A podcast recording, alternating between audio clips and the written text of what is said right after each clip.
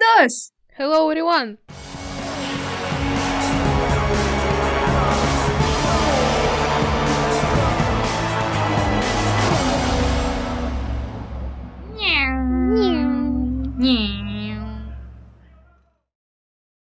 Всем доброго времени суток, наши дорогие и любимые слушатели!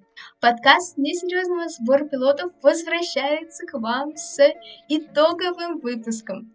И с вами, как обычно, ваши неизменно любимые ведущие Шаман и Миша. Всем привет! Также от лица нашего подкаста мы хотим поздравить всех наших слушателей с Рождеством, с Ханукой или с любыми праздниками, которые вы празднуете.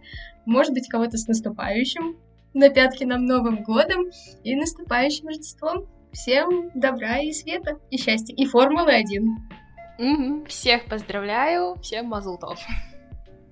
Ну, а начать этот выпуск подкаста мы никак не можем без новостей прошедшей недели, потому что на прошедшей неделе определились практически все места Формулы 1 на 2021 год. Остались некоторые наши ребята инкогнито, которые мы пока не знаем. Точнее, остались. Остался один человек, которого мы не знаем, но все уже давным-давно догадываемся. Ну что ж, Миша, начинай. Серхио Перес подписан в Red Bull на 21 год. И этим все сказано. Переходим к следующей теме. На самом деле эта тема даже по истечении какого-то времени меня лично очень задевает, и мне бы хотелось, конечно, поменьше об этом говорить, но все-таки я с трудом, но скажу свои поздравления Чека Пересу, поскольку он получает действительно место в очень хорошей команде. И надеюсь, что ему они хотя бы дадут то, чего он, наверное, все-таки заслуживает. Ну а Алекс Албан официально на следующий год остается резервным пилотом.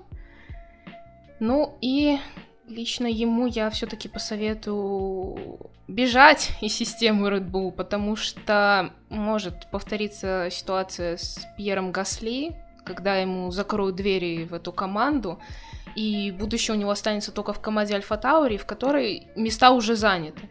И когда этого закрыли двери для Дани Квята. Это нельзя забывать, потому что да. ситуации практически идентичны. Да, ситуации практически идентичные, за исключением того, что с Алексом в данный момент поступили еще хуже, чем с Даней и Пьером. Я объясню почему. Даню понизили в Туру Росса. Пьера понизили тогда еще в Туру Росса, ну теперь в Альфа Тауре. Заметьте, у них было место в команде. У Алекса места нет. То есть они просто выгнали его за дверь. Браво, Хорнер и Марка. Вы превзошли сами себя, хотя я до последнего надеялась на какое-то здравое решение. Я говорила об этом каждый раз. И пару выпусков назад я сказала, вернее, выдвинула несколько теорий о том, как может сложиться ситуация с составами команд. И случился один из худших вариантов. Вернее, самый худший. Вот такого я, конечно, всерьез не предполагал. Здесь я с тобой могу только согласиться и сказать, что, позволь себе сказать так, с нашей точки зрения, это действительно решение Red Bull непонятно. Ни мне, ни, я думаю, Мише в том числе. Я Нет. думаю, довольно многим оно непонятно. Вообще непонятно. Ну, что ж тут можно сказать? Действительно, Red Bull превзошли сами себя. И знаешь, хотела дополнить по поводу Пьера и Дани?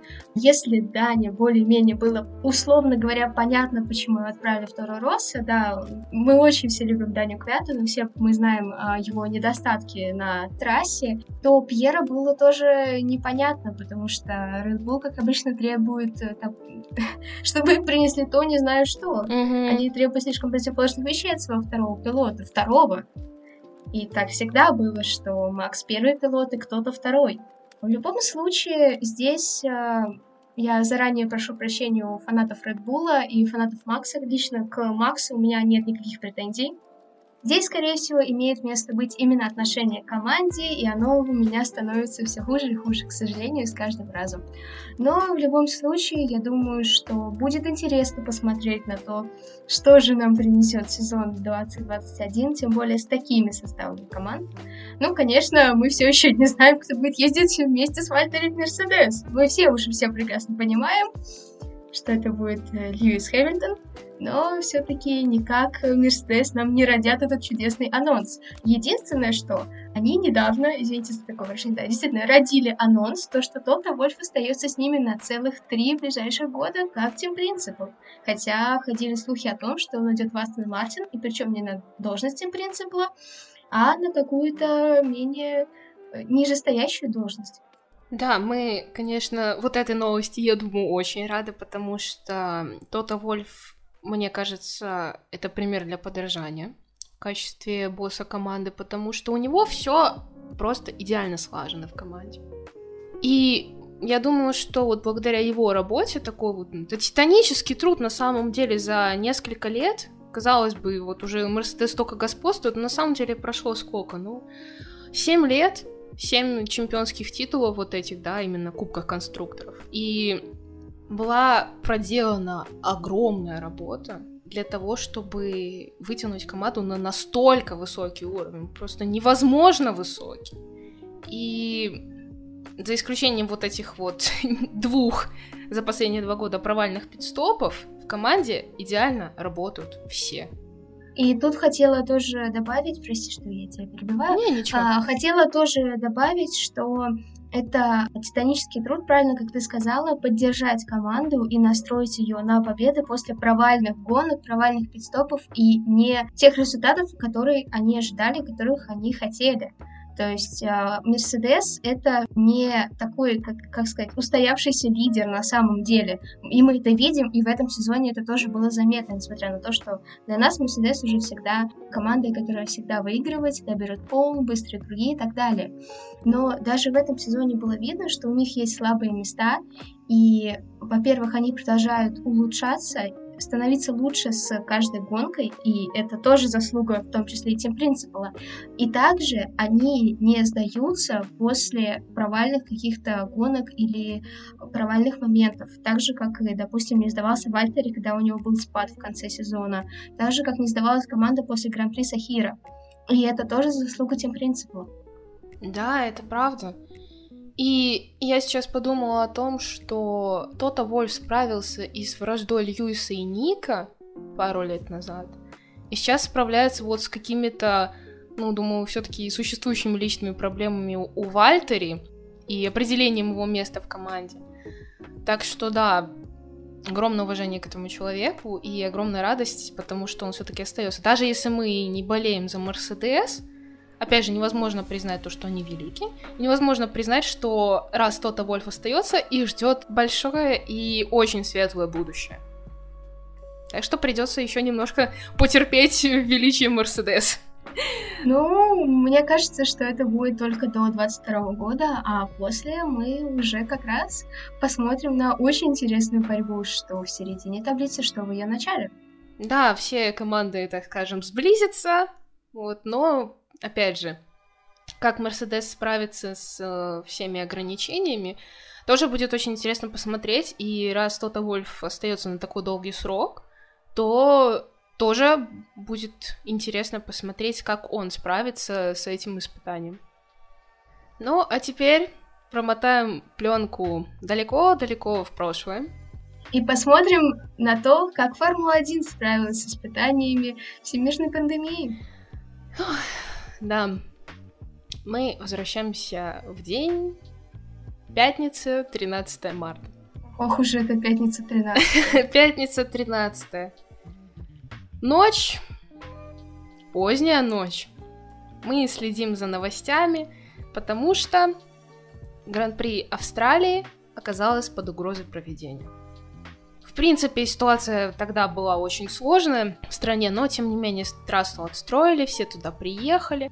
Еще никто тогда не заставлял носить маски, там кто-то был по желанию, кто-то там, даже как Эстебанок, он был в таком серьезном респираторе, прям выглядел очень круто.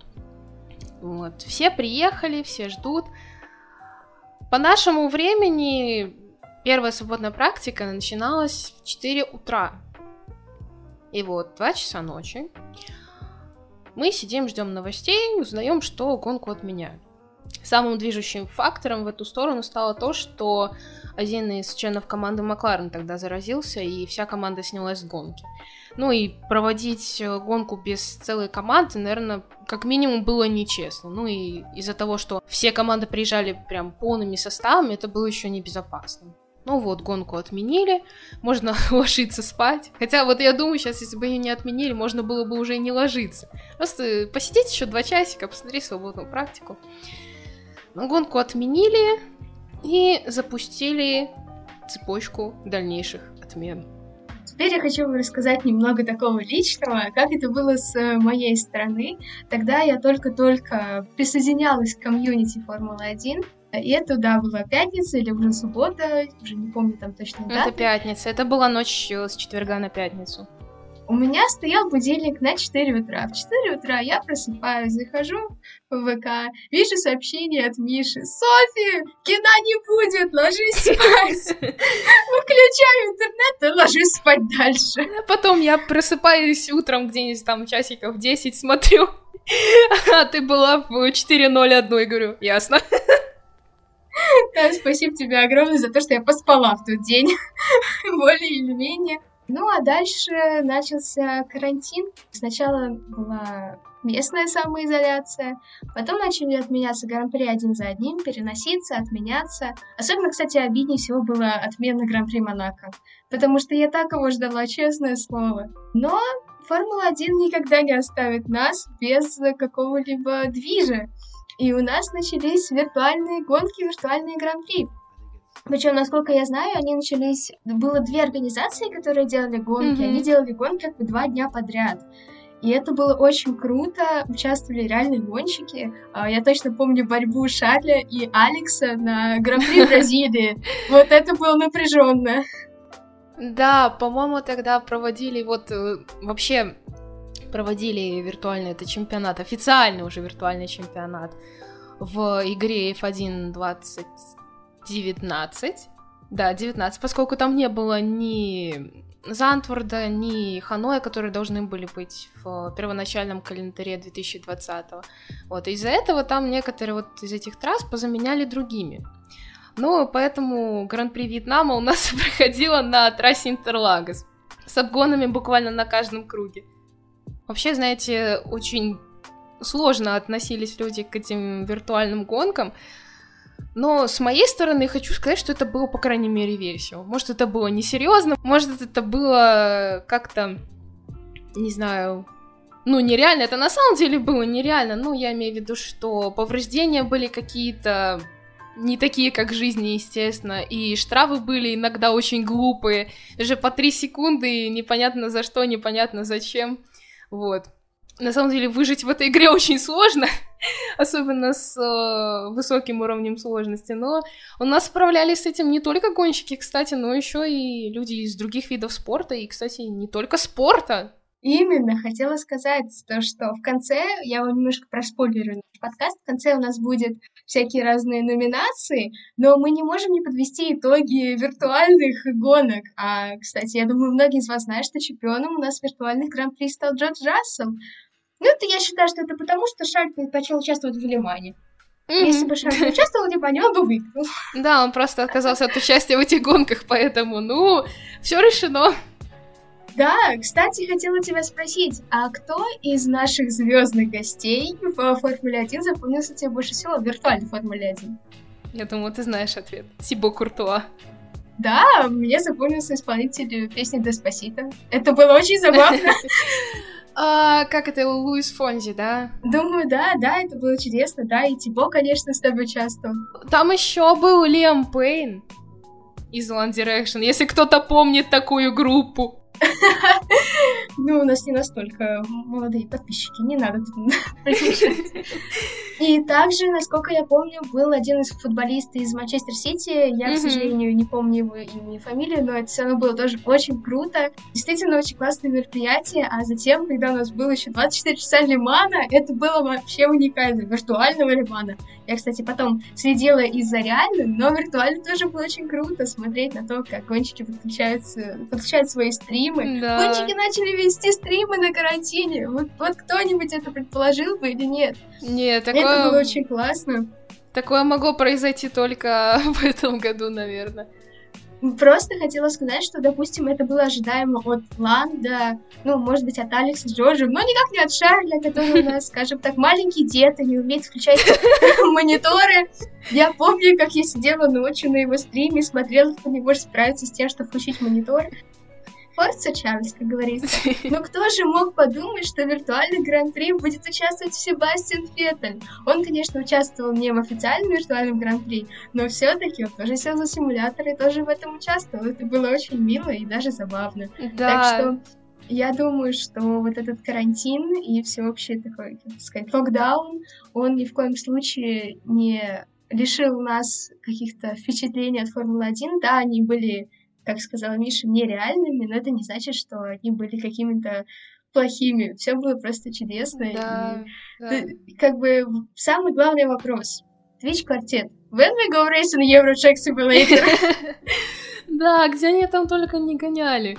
Вот, понаходили кучу каких-то детских игр. Кстати, Ланда и по ходу сезона в них играл. На самом деле, до всего вот этого карантина на Твиче трансляции проводил только Ланда. Ну, там уже, я не знаю, не дурной пример.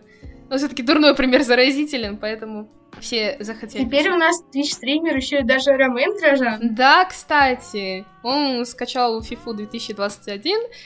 Вот, И играет что... в Among Us. Ребята. Да, ребята, Ромен Грожан играет в Among Us. Пожалуйста, подписывайтесь. Ловите его на европейских серверах. Да, подписывайтесь на Ромена. Смотрите его стримы на Твиче, да. Пиарим Романа Грожана. Ну, ничего себе. А он нам даже за это не платит. Взаимный пиар было бы хорошо. Он нам платит э, своими селфи с э, широкой улыбкой в Инстаграме. Абсолютно с тобой согласна. Я хочу вернуться к э, виртуальному Лиману. Я вспомнила, какой там был звездный состав. Конечно, всем гонщикам проще в компьютер зайти, чем приехать прямо на трассу, вот, поэтому кого там только не было. Там было Монтоя, и Делитрас, и много гонщиков, бывших гонщиков Формулы-1, Формулы-2, Формулы Е, там такой был состав, что буквально в каждой команде можно было найти кого-то себе по душе. А Сэп, по-моему, гонял в iRacing, если я не ошибаюсь. И, кстати, что самое интересное, там с ним был еще Эмерсон Фитипальди. Да. Не молодой вообще-то, но, знаете, по трассе его догнать не могли. Гонка дедов. Да, да, да. Там на самом деле была гонка дедов. Я, честно, не помню, кто там еще был, потому что у меня немножко путается в голове. Еще одна гонка, такое как испытание на быстрый круг, было тоже от Формулы-1 официальное с Росбергом и Кухартом. Тоже было такое мероприятие, честно. Я думала, сейчас скажешь даже... Розовой кубицей. Боже мой, чего у нас только не было. Как нас только не развлекали, но это было так классно, если честно. И еще про Шарля да. я вспоминаю, как э, после одной официальной гонки Формулы-1 именно. Я почему все время делаю акцент официально? Потому что вот еще одна организация, э, Велочи и Спорт, тоже проводил виртуальные гонки, и, в принципе, это была, по-моему, инициатива то ли Вандорна, то ли Жанна и Рика Верня. То есть для них, наверное, это как-то более близкая специализация виртуальной гонки. Поэтому, по-моему, это все-таки был Джефф, ты не помнишь? Нет, я как раз хотела спросить у тебя, был ли Джефф в Лимане, потому что на тот момент мы еще не увлекались как бы не Формулой Е и знали о... Ну да, о Стофеле мы, конечно, многое знали, но, допустим, имя Жанна Рикверни я слышала крайне редко и не могла его с чем-то ассоциировать. Ребят, у нас к вам как раз-таки есть тогда интерактив. Поправьте нас и напишите в комментариях, если вы смотрели «Виртуальный Лиман», был ли там Жанна Рикверь, и в какой команде он был. Но, скорее всего, должен был быть в Jet Drive Racing. Потому что реально Лиман он отъездил за Jet Drive Racing. И он Ну тогда да, уже за ними да. следила. Да, по-моему, он там был, кстати. Ну, понимаешь, тоже я начинаю думать про и реальный лиман, и виртуальный, и просто думаю, кто где был, когда. Так вот, и когда Вер нам э, сказал, давайте все-таки гонять виртуально, первый все-таки провела виртуальную гонку именно Velocio Sports. Вот, это, они назвали это как э, нота гран-при, типа не гран-при. Вот, оно прошло вот прям в то же воскресенье, когда должно было быть гран-при Австралии. Вот. А дальше уже они, я думаю, сподвигли на проведение виртуального чемпионата и саму Формулу-1. Так вот, я к чему И подвожу. даже Формулу Е, кстати. И даже Формулу Е, с учетом того даже, что, по-моему, январе-феврале у них еще были реальные этапы в Сантьяго в Чили и в Марокко. Все-таки успели провести, но потом тоже ушли в виртуальный режим. Так вот, я к чему все пытаюсь подвести, к тому, что Шарль один раз э, после победы в виртуальной гонке или забыл, или специально переключил голос в Дискорде, когда с ним связали, чтобы взять интервью после победы. Ну и отвечал мультяшным голосом, господи, это было так странно, но так смешно. Вы представляете, чтобы он на реальном интервью так отвечал? Hello, guys. Как после шарика с гелием. What? This is chance, mate. You like my new voice? Да, эти цитаты мы точно знаем уже наизусть. Прекрасное воспоминание. Ну, а Формула-1 все-таки не заставила нас долго себя ждать и стала проявляться в первых слухах и, как мы это называем, музыкальных стульях. Мне кажется, это бы началось еще где-то в марте. Поползли слухи о том, что Себастьян Феттель не остается в Феррари. Для нас, как для фанатов Феррари и для как фанатов Себастьяна в частности, мы были просто в шоке. Как так? Мы были уверены, что вот он с нами на, долго, на долгие годы и не уйдет как, как минимум до того момента, пока не возьмет чемпионство. Ну и, конечно же, на тот момент, я думаю, устаканились наши какие-то основные принципы. Лично мой принцип, что я не верю слухам, я верю только официальной информации. Поэтому я закрывала глаза, говорила, что я ничего этого не вижу, и мы просто ждали. Это единственное, что нам оставалось.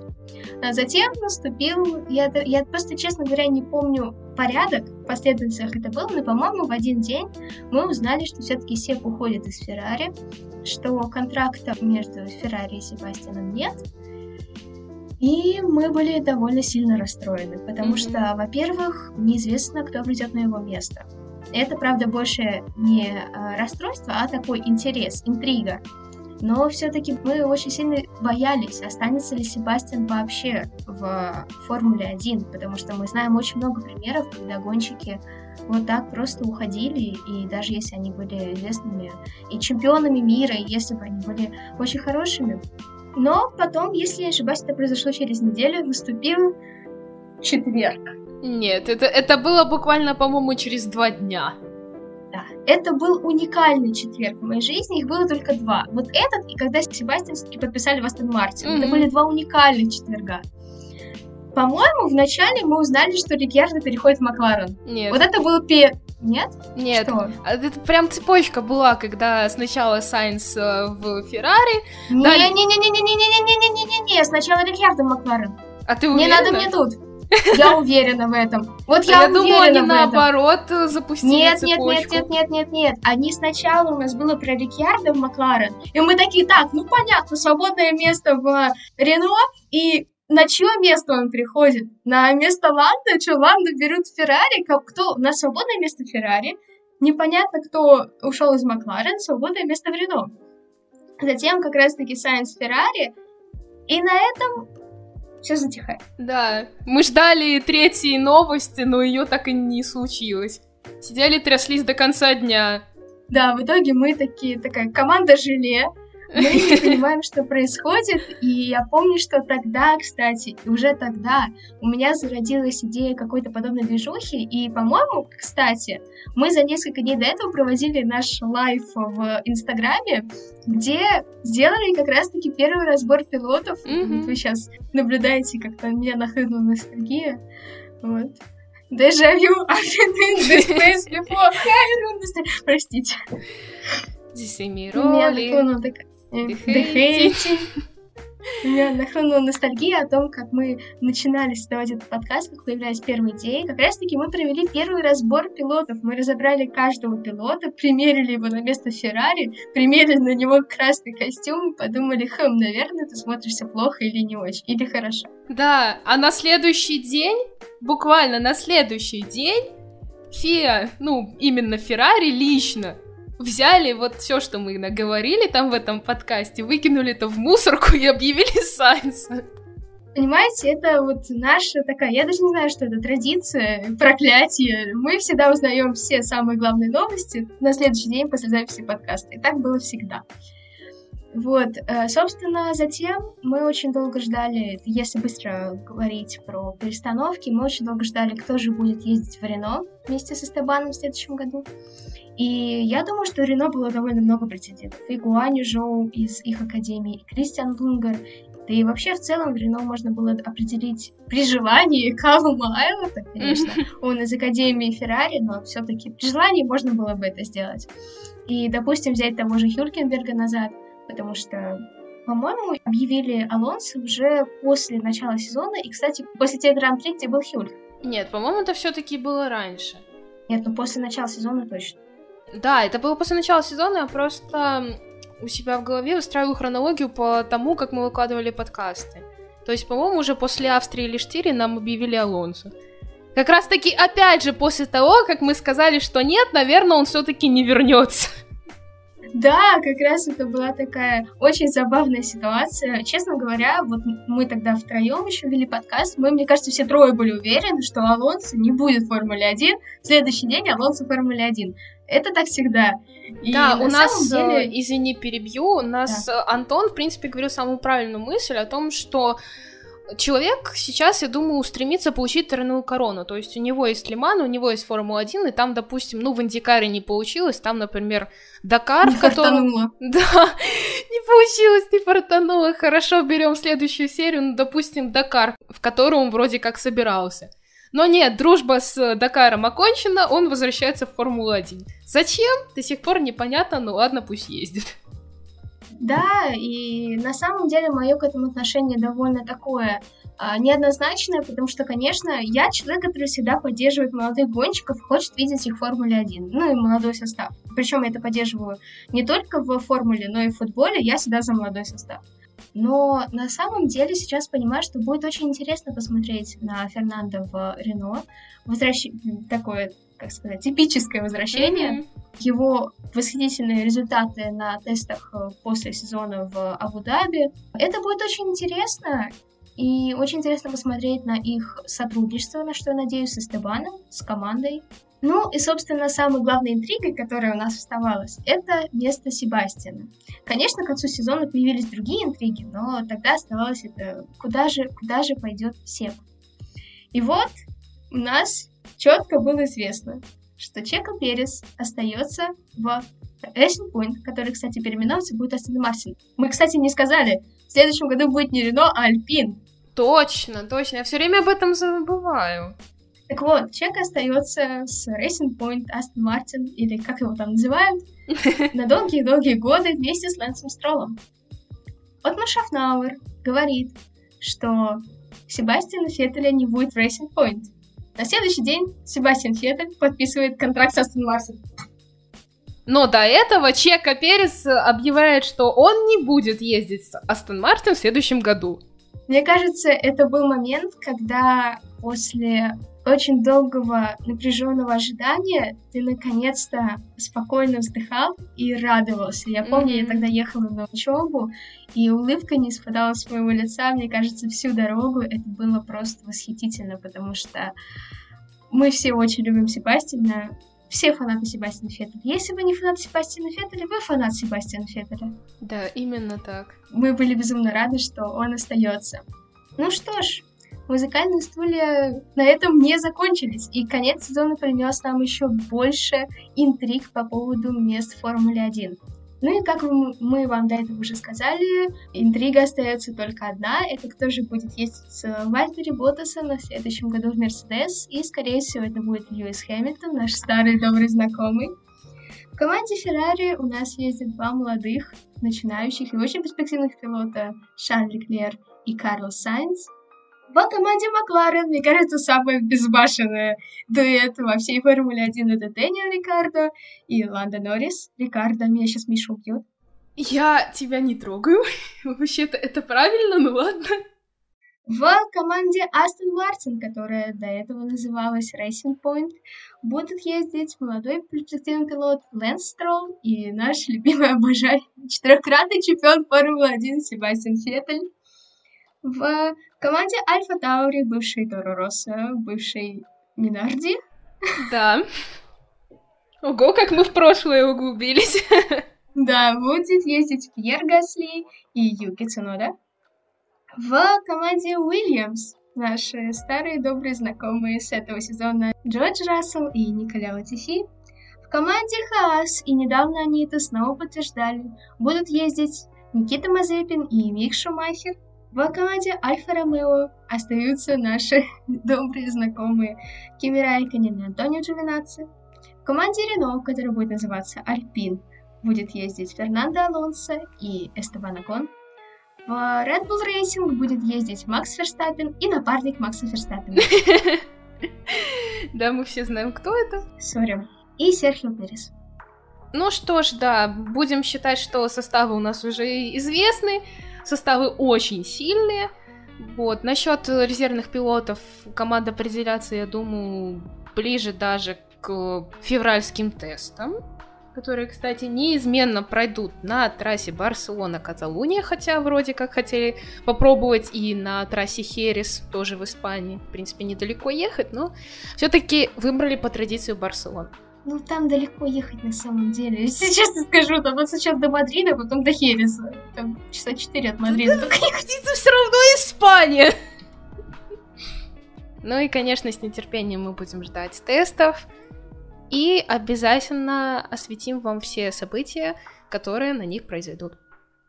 Ну а теперь через все вот это вот э, кучу новостей мы постепенно можем подкрадываться именно к итогам, к итогам отдельных команд и обязательно гонщиков, потому что все-таки подкаст наш называется «Разбор пилотов». И я думаю, что было уже понятно, что начнем мы с команды Феррари, во-первых, мы обе фанаты Феррари, и фанаты и Шарля, и Себастьяна, и Карлос в том числе. Кстати, тоже из последних новостей Карлос был в Маранелло, и ему, как это называется, подгонка сидений? Да, да, ему подгоняли сиденья. И знаете, Карлос в красном комбинезоне выглядит просто обалденно. Да. Так вот, что же говорят про итоги Феррари в этом году? И, честно говоря, конечно, мы все ждали от них большего. Чтобы посмотреть на одну только презентацию СЭП-1000, это было так помпезно, хоть и с перепутанными сторонами итальянского флага, но это ничего случается. Но затем Затем, а затем, что у нас было затем? Затем была Австрия, и несмотря на какие-то странные результаты, Шаль приехал все-таки на третье место. Это было Значит, на второе даже, господи, я говорила беднягу, на второе место. И, честно, это был какой-то праздник, это было ликование. Затем была Штирия, которую я, слава богу, не смотрела. Мы об этом не говорим. Мы об этом не говорим, потому что ребята решили повторить Бразилию 2019 года. И, по-моему, даже потом была Венгрия, и все гонки мы просто смотрели на это все и понимали, что Феррари катится куда-то назад, они должны катиться вперед. Эй, так не должно быть. А, я считаю, что этот сезон у Феррари, и сейчас меня поймут мадридисты, это такой же сезон, как был у Реал Мадрида в 18-19 году, о котором мы не говорим. Мы просто не говорим об этом сезоне, его не было. То же самое, этого сезона Феррари просто не было. Да, это знаешь, Карлос Сайнс смотрит на тот э, сезон у Реал Мадрида и смотрит на этот сезон у Феррари. С таким же разочарованием и ужасом. Этого не было. Ну, что я могу сказать, это то, что все-таки здесь не стоит прям хранить Феррари, все-таки у них был прогресс, и это было заметно под конец сезона. Да, может быть, они под конец сезона не вернулись на то место, на котором они были в прошлом, они не привезли себе каких-то высоких результатов в Кубке конструкторов, да, и в личном зачете, но все равно стоит отметить то, что команда не смирилась с тем, что их результаты не впечатляющие, от слова совсем, а продолжила бороться, продолжила развивать каждую свою машину, вкладывать в нее, мне кажется, всю свою страсть, которая у них есть. Да, конечно, уход Себа из Феррари, мне кажется, такое событие, которое нас всех очень потрясло. Но в любом случае, такое случается, особенно не только в жизни, но и в Формуле 1 случается всякое. И, честно, мне будет интересно посмотреть на тандем Карлоса и Шарля, двух Карлетто в Феррари в 2021 году. Что же касаемо конкретно самих пилотов, я считаю, что ну, в данной ситуации они оба показали свою внутреннюю силу и показали, что несмотря на проблемы, которые возникают, несмотря на плохие результаты, аварии, финиширование за пределов очковой зоны, все равно в них есть сила бороться дальше. В частности, это показал Шарль. Конечно, после таких гонок, как, например, Монца, это было видно, и после Гран-при Сахира, что было особенно обидно, мне кажется. Каждый раз он, как Феникс, вставал из пепла и продолжал идти дальше, продолжал выкладываться на полную, и это всегда видно. Так что обвинить какого-либо гонщика, мне кажется, в неком халявстве невозможно никогда. Не, ну конечно. Конечно, так никто не делает. Я думаю, что, несмотря на все разочарования, Шарль все-таки понимал, что он ездит за команду своей мечты, и именно это двигало его вперед каждый раз. Ну и с таким мотором, который, к сожалению, получился неудачным в этом году, он два раза и почти три даже раза затащил эту машину на подиум. И это кажется иногда даже невозможным. Но он это сделал, и это искренне восхищает. Абсолютно с тобой согласна. То есть, если он может сделать это на слабой машине, что он сделает на такой машине, как в прошлом году во времена, так скажем, Гран-при Бельгии Италии, и на машине еще сильнее, потому что сейчас нас подкармливают информацией о том, что вот мотор на 21 год гораздо лучше, чем на 20. Я верю в это где-то на процентов 50, чтобы лишний раз себя не обнадеживать, но все-таки какая-то надежда есть. Абсолютно с тобой согласна. Ну и что касаемо Себастьяна Феттеля, никогда нельзя сказать, что чемпион мира ездит плохо, и, скорее всего, я, дум... я не помню, кто именно это говорил, но я слышала такие мнения от э, людей из формульного сообщества о том, что, конечно, Себастьян не может ездить так плохо, и это, очевидно, проблемы с болидом, но все равно даже при этих проблемах он затащил машину на третье место в Гран-при Турции. И мне кажется, это была одна из уникальных гонок, когда действительно мы очень были счастливы, очень были рады, несмотря... Да, кстати, Гран-при Турции, мне кажется, одной из самых разочаровывающих Гран-при для Шарля. Я только сейчас это поняла. Mm-hmm, да. А я, я, я сижу и думаю, блин, было какое-то Гран-при, вот как Сахир у Джорджа. Вот было какое-то Гран-при. У меня мозг стер такие воспоминания. Вот оно и есть. Вот оно и есть, да. Это, это называется фильтрующая память. Иногда полезно, но все-таки вспоминать приходится.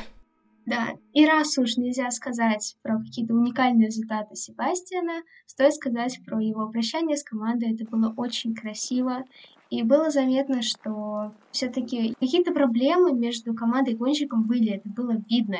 И мы все говорили, вот, нельзя так прощаться со своим гонщиком, нельзя так прощаться с таким с чемпионом мира, который отдал вам все и очень любил эту команду. Но в конце, на последней гонке, на Гран-при Абу-Даби, стало понятно, что все-таки команда его очень сильно любит, и он в ответ очень сильно любит команду. Да, конечно, может его уверенность в начале сезона, еще даже до его начала немного подорвалась, потому что Матео Бенотто у нас, мягко скажем, лжец, который говорил, что вот, мы обсуждаем с Эбом его контракт, вот он почти подписан, а потом оказывается, что никакого контракта и не было.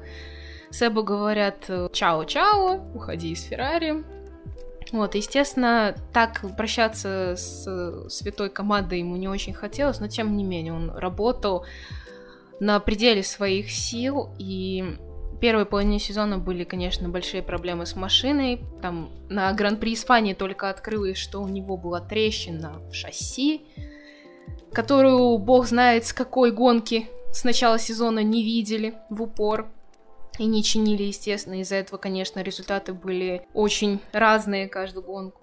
То есть то сход, то какие-то нормальные очки. Как ни странно, в Венгрии и в Испании. самое обидное, наверное, это, конечно, двойной исход в Италии на родине. И сразу такая небольшая реабилитация в Тоскане, в Муджело, на собственной тестовой трассе. Но именно говоря про Феттеля, мне очень нравится красота момента на Гран-при Турции, когда именно в той гонке, когда Льюис стал чемпионом седьмой раз, на подиум еще заехал и Феттель. То есть, ну ни на секунду они не могут отойти друг от друга, вот, и не поздравить. Я вспоминаю Гран-при США прошлого года, когда Льюис становился чемпионом, и Сэп тогда, к сожалению, сошел, но тем не менее пришел вот в эту комнату отдыха перед выходом на подиум, поздравил Льюиса, то есть... Ну, не разлей вода, уже несколько лет. И вот соперничество, вот это тоже многолетнее, получается, не только в Red Bull, но даже уже когда Сэп был в Феррари, а Льюис в Мерседес, вот тогда оно активизировалась, эта борьба. Вот с того момента вот это соперничество не сделало их врагами, к счастью, не сделало. Вот, и очень здорово на это смотреть, на такие теплые, хорошие отношения в Формуле 1. Вот, мы, как видно, уже ушли далеко от э, враждующей атмосферы к более дружеской. И мы видим это не только внутри одной команды, как в Маклара, но еще и между, между такими большими соперниками. Вот.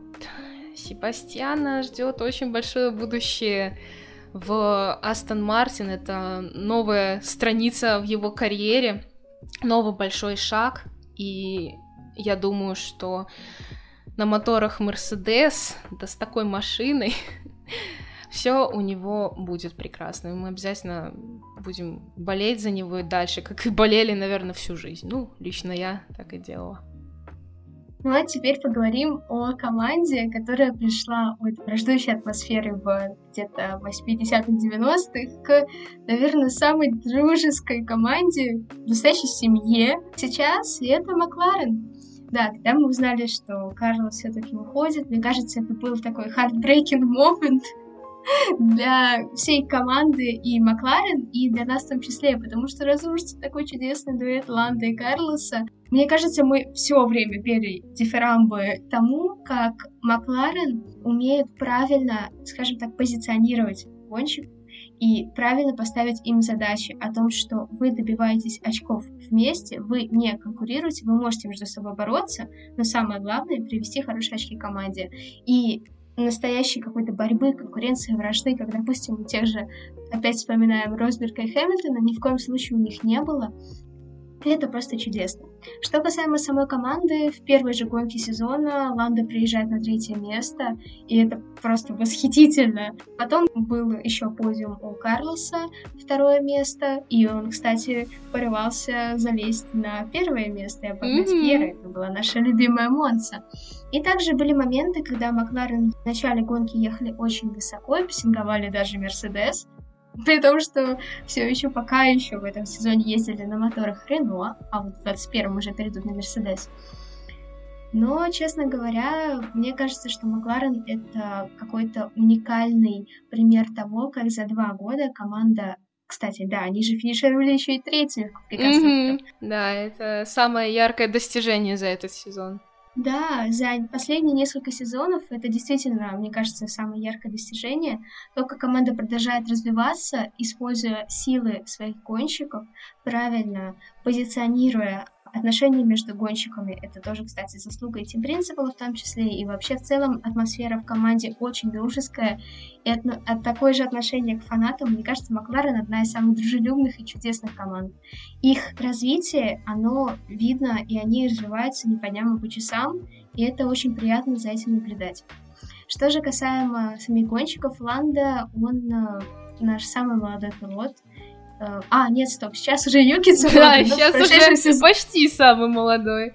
Самый молодой пилот на решетке. И да, конечно, у него еще есть какие-то сомнения. Это бывает заметно. Бывает заметно, что у него есть какие-то ошибки, которые, скорее всего, он совершает именно по нехват... из-за нехватки опыта, но его стремление становиться лучше и то, что это стремление поддерживает, развивает команда, это просто восхитительно. Я уверена, что они вырастят из него настоящего чемпиона.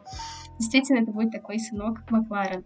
Что же касаемо Карлоса, Карлос уже, скажем так, он намного более опытный, чем Ланда. Это и заметно, и это радует. Это значит, что они, он делится своим опытом с Ландо, делился, по крайней мере. И Карлос, Макларен, мне кажется, они, это был такой обоюдный проект, они оба и Макларен, и Карлос, они поделились опытом и дали друг другу а, возможность развиваться. И, честно говоря, меня это очень сильно радует. Мне очень нравится Карлос как пилот, потому что он довольно, довольно стабильный пилот. И я уверена, что в следующем году, благодаря своему мастерству, своему опыту, он будет приезжать на очень хорошие позиции, и в том числе на подиум. Все-таки это так шатауту Феррари. Мы ждем этого от машины Феррари. Да, для Макларен это был самый сильный сезон за последние несколько лет. Вот, ушли от моторов Хонды, сразу все стало хорошо. Ладно, это такая шутка и камень в огород Red Bull сейчас, но сейчас не об этом. Карлос, несмотря на то, что, в принципе, ему не надо уже ничего доказывать, он провел очень сильный сезон. И Ланда тоже. И весь этот год они шли рука об руку с таким почти равным и квалификационным, и гоночным счетом, там 8-9, 9-8, вот так. Хотя в конце сезона Карл все-таки намного выше поднялся в турнирной таблице. Ну, ничего страшного. Вот, у Ланда еще все впереди, тем более я опять же сделал акцент на моторах Мерседес. Мы видим, что творят Макларен на моторах Рено. Что будет дальше? Очень интересно увидеть. Ну а сейчас э, поговорим про команду, которая рискует остаться единственной командой на моторах Рено. Это, в общем-то, и есть Рено со следующего года Альпин. Ну что ж, я хочу сказать, что год для них просто удивительный, очень классный. Во-первых, это три подиума. Это огромное достижение, опять же, оглядываясь на прошлый год и еще дальше, когда подиумов не было вообще, не было стабильности, каких-то нормальных результатов. Вот это сейчас доказательство того, что, во-первых, они далеко продвинулись в работе, и в этом, конечно, очень помог Дэн Рикиардо. Вот. И еще это говорит нам о том, что дальше будет только лучше. Вот, так что, забегая вперед, говоря уже про Алонса, про его возвращение, это амбициозный человек на самом деле, и, естественно, он захочет ездить на очень хорошей машине. Я думаю, что Рено смогут э, ему такую дать. В принципе, у Рено может только немного страдать стабильность. Но в основном, смотря на этот год, я хочу сказать, что это было круто. Это было очень здорово. Итак, теперь по порядку. Дэн Рикьярдо впечатлил нас двумя подиумами на машине Рено, да, я опять же делаю акцент, потому что, ну, будем честными, машина Рено в пелетоне не самая лучшая. И, в принципе, мы, конечно, ждали какой-нибудь подиум, и особенно подиум Дэна, потому что мы все помним про вот этот громкий спор Сирила и Дэна, том, что если Дэн заедет на подиум, то Сирил сделает татуировку. Дэн заехал на подиум два раза, татуировку мы до сих пор не видели. Мне кажется, нас обманули. Надеюсь, нет на самом деле.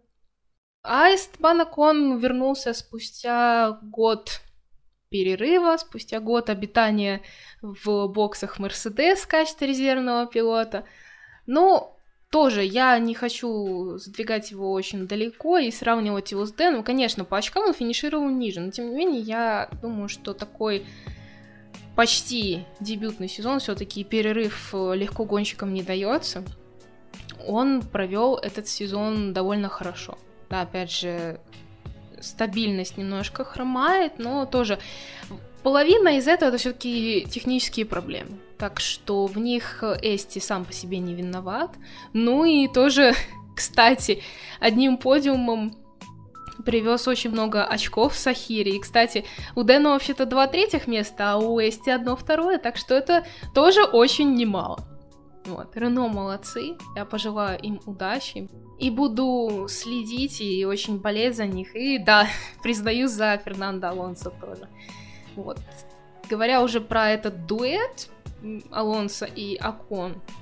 Мне кажется, тут тоже будет такая взаимопередача какого-то опыта, поскольку Эсти очень молодой, перспективный, он может что-то дать Фернандо, хотя, в общем-то, что ему еще надо для счастья. Но молодые гонщики обычно очень такие смелые, агрессивные. Вот это, мне кажется, Фернандо с этого взять пример тоже не помешает. Ну, опять же, я не говорю про него ничего плохого, я не говорю, что он медленный или там не смелый. Он всегда был таким очень хорошим пилотом. Не зря же он все-таки двукратный чемпион, но когда это было. А Фернандо все-таки в силу своей очень долгой карьеры и больших достижений может очень много дать Эстебану. Вот, я очень надеюсь на отсутствие командной тактики и там распределение первого-второго гонщика. И также надеюсь, что Фернандо, скажем прямо, не зазвездится. Вот никогда, но он не был таким прям очень скромным человеком. Но, тем не менее, мы его все-таки очень любим и очень ждем возвращения.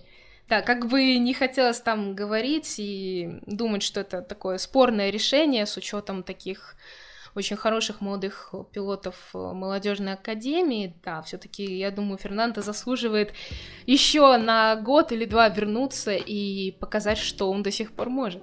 Но я все-таки еще немного расстроена из-за Гуанижел, например, который уже довольно долго ездит в Формуле 2 и все ждет, ждет, ждет этого места в Рено, а ему все говорят, нет, подожди немного, мы возьмем деда. Но у меня уже была мысль о том, что, возможно, он, так скажем, подогревает сиденье для Оскара Пиастри но тогда это будет немного обидно по отношению к Гуаню Жоу и Кристиану Лунгару, которые все ждут места, а в итоге Рено у них за спиной поджидают и готовят Оскара, который еще только в Формулу 2 переходит в следующем году. Это очень интересно, и мы будем следить и держать вас в курсе, вот, если вдруг что случится. Да, и про малышню мы с вами поговорим еще немного позже. А что касаемо Рено, на самом деле тоже, мне кажется, мы говорим про, так, про все команды середины пелетона. Очень заметен у них прогресс. Три подиума, это просто, мне кажется, удивительно. И в прошлом году о таком никто не мог даже мечтать. Я очень рада за Рено, за то, что они продолжают развиваться, за то, что у них постепенно сходят на нет какие-то конфликты, которые были, допустим, между Рено и Редбулом и так далее, и внутри команды все спокойно и хорошо. И это очень радостно. А такой тандем Фернандо и Эстебана будет очень интересно, правда. Мне кажется, это то, зачем стоит обязательно посидеть в следующем году. Угу. Ну, еще хочу отметить, что у Рено в этом сезоне подиумов больше, чем у Макларен. Почему они пятый в Кубке конструкторов, остается загадкой. Ну, мне кажется, здесь можно сказать, что Макларен более стабильная команда, ну, да, и да. стабильно приезжает в очки и в хорошие очки, тогда как Рено может приехать в одной гонке на какие-нибудь условно четвертое, пятое место, а в следующей гонке приехать на десятое, одиннадцатое. А Макларен стабильно приезжает в очки, поэтому, мне кажется, такой усердной работы они и добились э, того, что вот у них третье место в mm-hmm. Ну да, ладно, когда не стартовал с восьмого места, приезжал хорошо. Ну, у них на самом деле на всю команду сходов меньше, чем у Рено, поэтому вот так вот получилось. Ну, опять же, у Рено все впереди, и у Макларен тоже. Конечно, очень много путей развития. Да, я думаю, что какой-нибудь прогноз, хоть я не люблю этого делать, но можно сделать уже к концу подкаста. А пока мы переходим к самой нашей любимой, в кавычках, команде. Ну, одной любимой, правда, это Альфа Таури, и одной уже чуть менее любимой, это Red Bull. Как говорится, мы с Тамарой ходим парой. Да. Не, ну, одна система, практически одно и то же. Уже ж там Хорнер э, шутил, что раз Racing Mode можно копировать Mercedes, то и Альфа Таури можно копировать Red Bull. Ну, у них, видимо, большие планы на этом межсезоне. Будем смотреть, что у них получится уже на презентациях. Расскажи, пожалуйста, как у них прошел этот сезон? С удовольствием. И начну я, пожалуй, как ни странно, не с Red Bull, а с Альфа Таури, потому что для меня это была команда, на которую я возлагала огромные надежды. Да, казалось бы, это просто репрейтинг, просто Торо Росса перекрасили в белый цвет. Но на самом деле действительно казалось, будто вот именно с этим ребрендингом придет что-то новое и что-то появится уникальное. И это действительно так и вышло. Альфа Таури очень сильно апгрейднулись по сравнению с прошлым годом. Конечно, я думаю, здесь заслуга и пилотов в том числе, ну и, конечно же, всей команды. То, что Альфа Таури очень часто выстреливали на гонках и приезжали в, на высокие позиции. Да, Пьер даже выиграл одну гонку, это нельзя не забывать. Я очень люблю просто, мне кажется, Гран-при Италии этого года, поэтому mm-hmm. буду говорить о нем очень часто, но в контексте Альфа Таури нельзя об этом не сказать. И Дания приезжал на четвертое место, если не ошибаюсь, он приехал в Имале на четвертое место. Mm-hmm. И это тоже очень-очень классно. И да, я вижу большой прогресс э, у Альфа Таури. Вижу то, что, несмотря на то, что они остаются действительно такой до- дочкой Red Bull, все равно Альфа Таури становится таким автономным сообществом, которое продолжает развиваться и делает огромные шаги вперед. И это, конечно же, не может не радовать. Что касаемо отдельных пилотов, Честно говоря, Пьер Гасли — это буквально открытие этого года. Мы всегда знали, что Пьер — это будущий чемпион, и задатки чемпиона проявлялись в нем и в прошлом году. Все-таки вспоминаем Бразилию прошлого года. Ну, а в этом году, когда Пьер поехал очень хорошо с самого начала и выиграл гонку с командой Альфа Таури, впервые за 12 лет эта команда была на первом месте в Италии.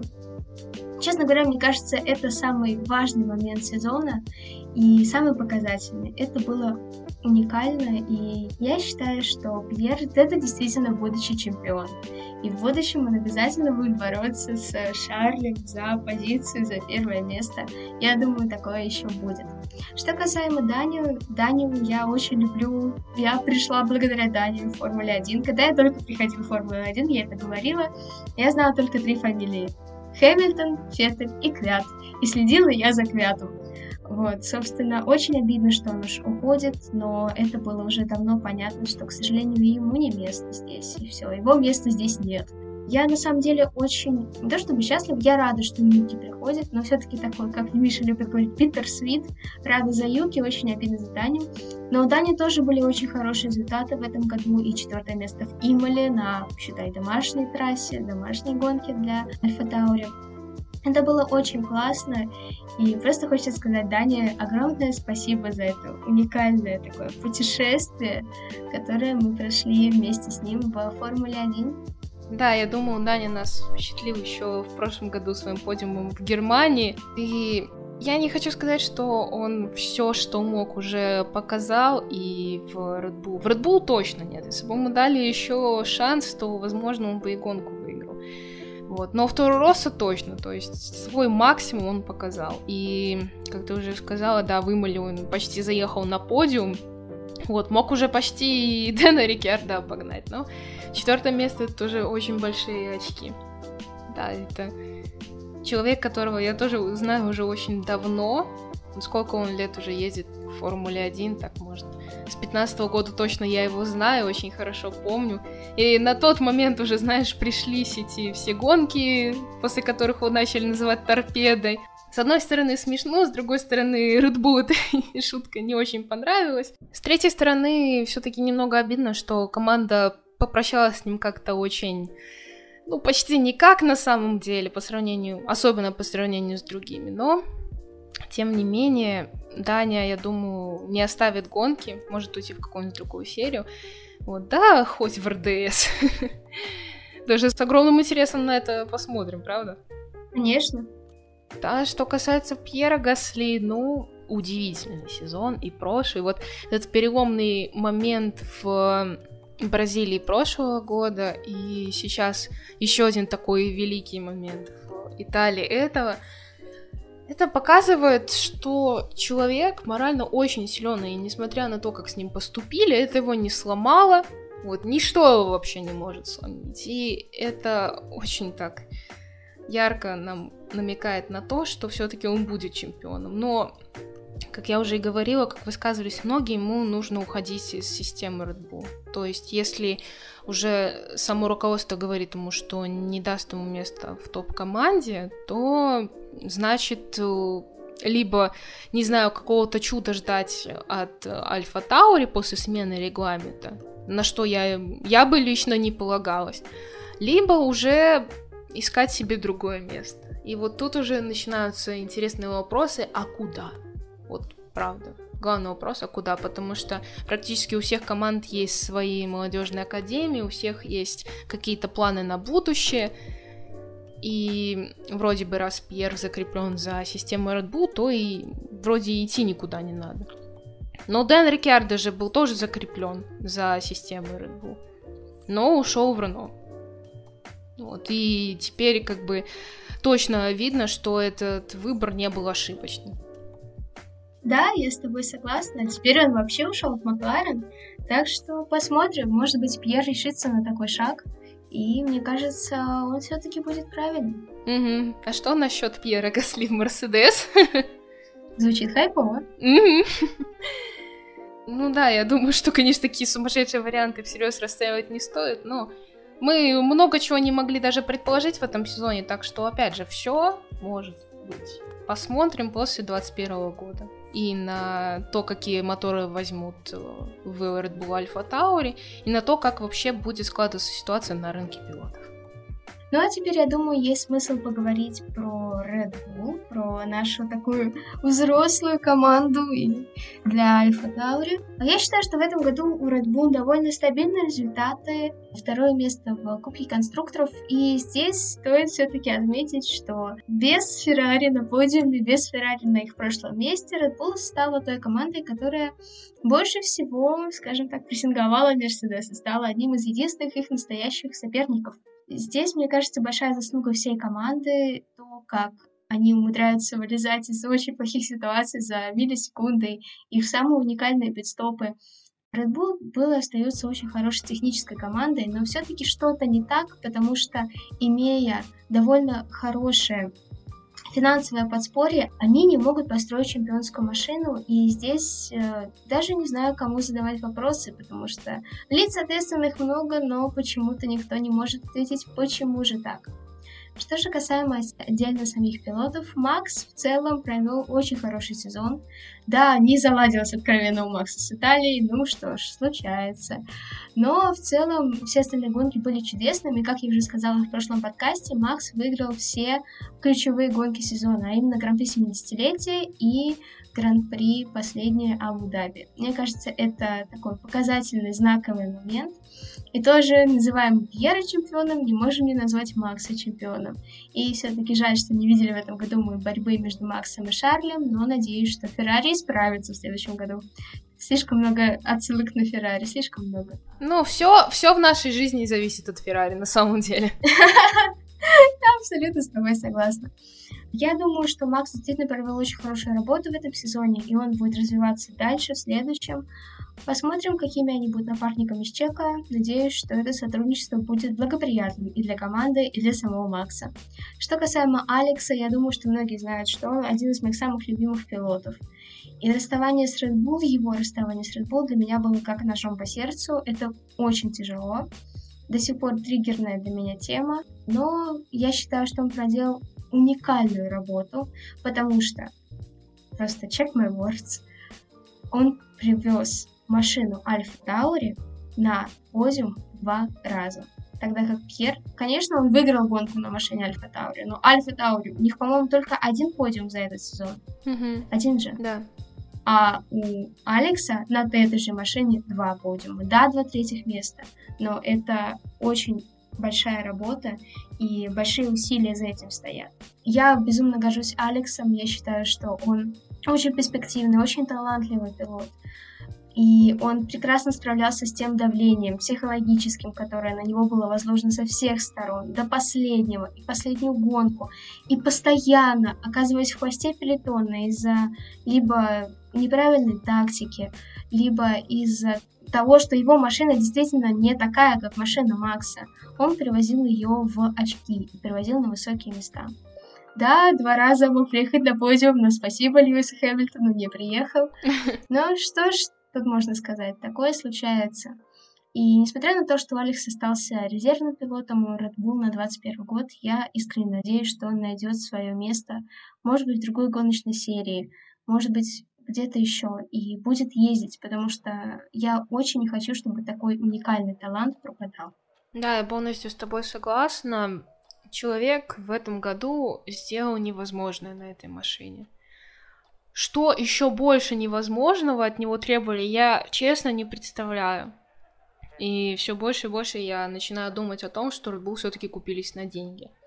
Вроде Дитрих Матешец, э, босс э, компании Red Bull, если кто-то не знает, говорит, что это было не из-за денег. Я даже не знаю, кто такие спонсоры Серхио Переса.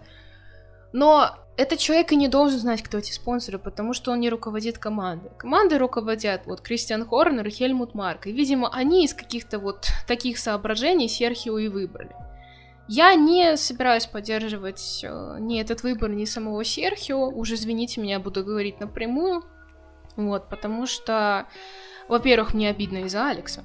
А во-вторых, я не считаю, что Серхио это тот пилот, который должен ездить в Red Вот так. Я могу быть грубо, я могу говорить вот так вот открыто, но это правда. Правда, я не могу больше держать это в себе. Вот. А насчет Алекса, в принципе, если его возьмут в следующем году обратно в Формулу-1, ему не имеет смысла уходить в какую-то другую гоночную серию на один год. То есть он может быть как Эсти, тоже посидеть резервистом в боксах, а на следующий год вернуться в боевой состав. С другой стороны, ему, я уже говорила, неплохо бы начать подыскивать себе место где-то за пределами системы Red Bull. Ну и может быть, да. В крайнем случае, в другой гоночной серии. Самый ближайший вариант это Формула Е. Мне кажется, мы всех туда посылаем потихонечку, ну, как Хартли, например.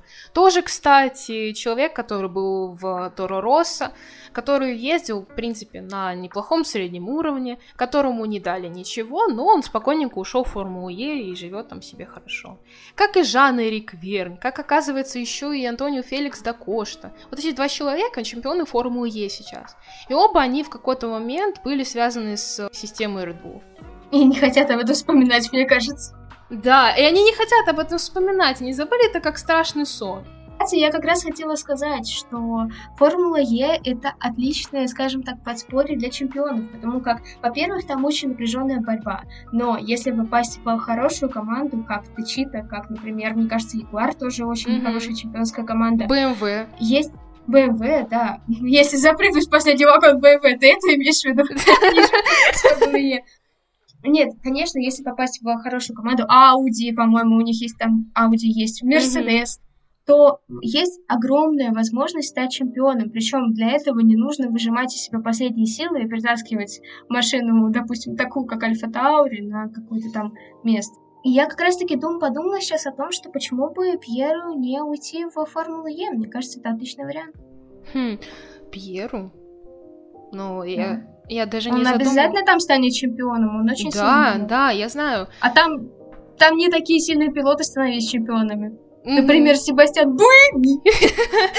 Ну да.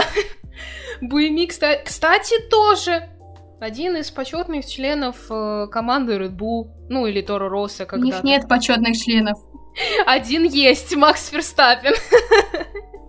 На самом деле, если без шуток, то очень много таких вот примеров, когда человек ездил, ездил в Red Bull, на что-то там надеялся, потом ему благополучно сказали «до свидания», не знаю, честно, как по-австрийски, по-австрийски, хотя бы по-австрийски, по-немецки «до свидания», «Ауфидерзейн», да, «Ауфидерзейн». Когда человеку сказали «Ауфидерзейн», вот он ушел в Формулу Е, стал чемпионом, живет счастливо. Хотя такая, казалось бы, молодая серия, и многим людям, к сожалению, кажется неинтересной, но на самом деле там очень близкая борьба, очень неожиданно тоже исходы гонок, там может победить на самом деле кто угодно. Вот. Там нету такого понятия, как тактика по шинам, потому что шины там не меняются. Зато там есть много других интересных моментов, которые могут решить гонку. Это опять реклама Формулы Е, неожиданно появившаяся в такой интересный момент. Ладно. Возвращаясь к системе Red Bull, я до сих пор надеюсь, что они будут учиться на своих ошибках, хотя они до сих пор этого не делают, с каждым разом делают только хуже. В этом году мы только лишний раз в этом убедились. Вот, но я надеюсь, что дальше будет лучше. И посмотрим, как все будет меняться с, вместе с постепенной сменой регламента. Да, согласна с тобой. Ну а теперь поговорим про команду, на которую будет очень интересно посмотреть именно после смены регламента, которая в очередной раз доказала нам, что они чемпионы и всегда чемпионы. Это Мерседес.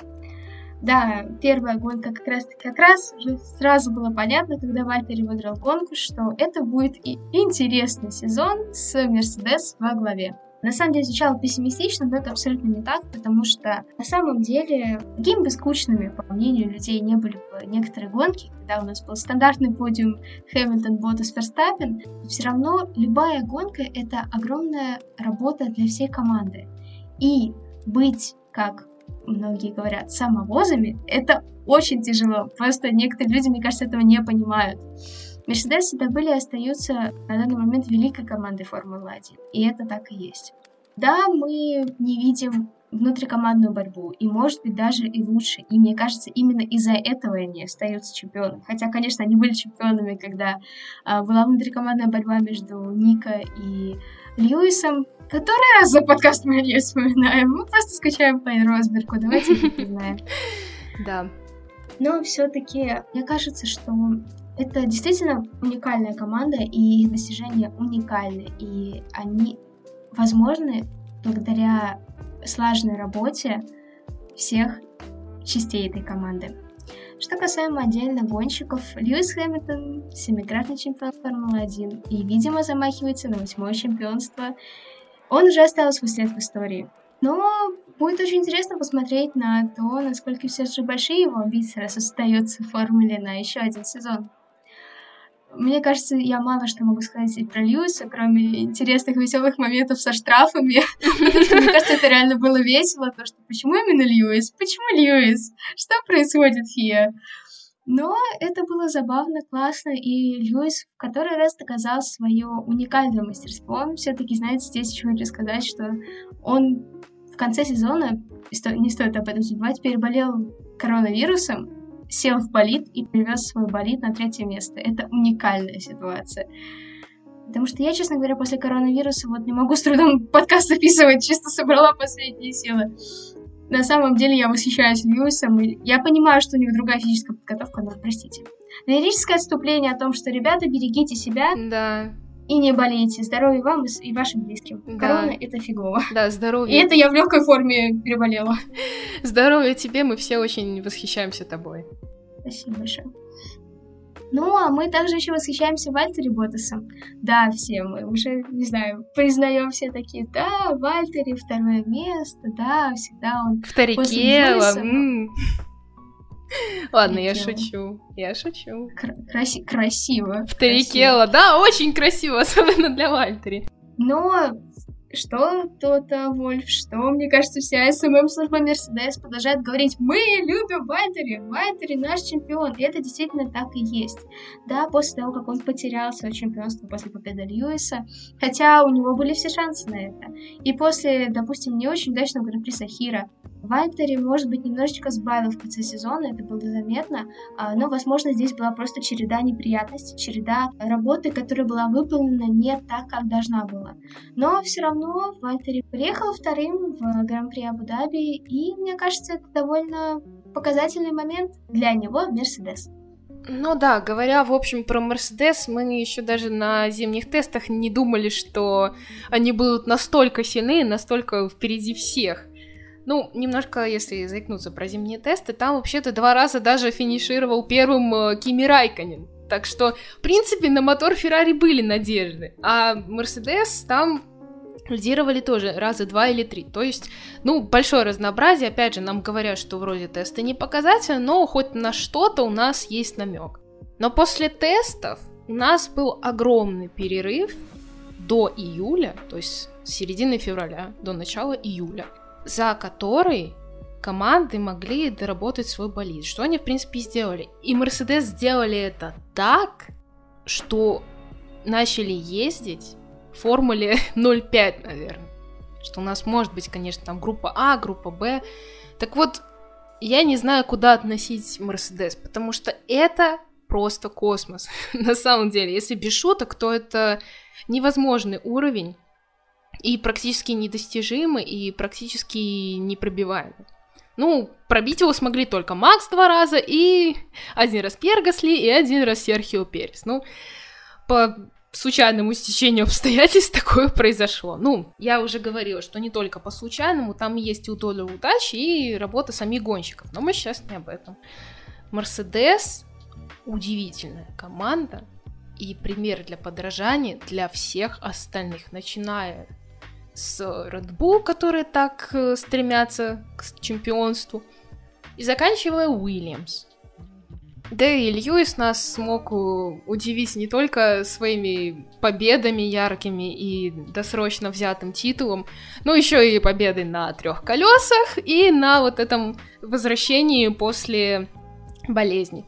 Тоже это огромное уважение, огромное восхищение этим человеком просто. Ну и раз он остается, то, наверное, все-таки он хочет превзойти Михаила Шимахера еще и в количестве титулов. Что ж, это серьезный замах. Поэтому я пожелаю ему удачи. А что касается Вальтери, его ждет еще один год возле Льюиса с победами, но, скорее всего, без титула. Да, наверное, это звучит обидно, но все-таки я не могу никак себе представить, чтобы он стал чемпионом в одной команде с Льюисом. Вот. У меня нет никаких мыслей насчет того, что Вальтери хуже машины. Ну, во-первых, это командная тактика все время вот так вот работает. То, что Вальтери все-таки выиграл у нас только два раза за сезон, по-моему, так же, как и в прошлом году. И то в прошлом году он выиграл три раза. Вот. Ну и другие гонки у него складывались неудачно. Тем не менее, это, я думаю, может, немного подорвал его уверенность, особенно вот во второй половине сезона. Но это не значит, что, что он не вернется сильнее после всего этого в следующем году. Я очень в этом уверена. И, кстати, будет интересно, если вдруг вот Льюис останется на следующий год, а чемпионом станет Вальтери. Представьте себе такое. А ну а что, звучит хайпово. Да, это не то слово. И вдруг окажется, что все-таки число 7 невозможно побить, и больше титулов заработать в карьере просто невозможно. Будет очень интересно на это посмотреть, поскольку я все-таки считаю, что... Да даже на следующий год э, у нас вступит в силу часть э, нового регламента, поэтому нас ждут небольшие, но все-таки ждут изменения. И я уже говорила, это испытание для Мерседес. И посмотрим, как они с этим справятся. В любом случае, нас ждет более близкая борьба между командами, между гонщиками. И вот это, наверное, самый главный плюс и самое большое ожидание от следующего года. Да, абсолютно с тобой согласна. Ну а теперь назовем Уильямс условно дочерней команды Mercedes и поговорим о ней. С удовольствием.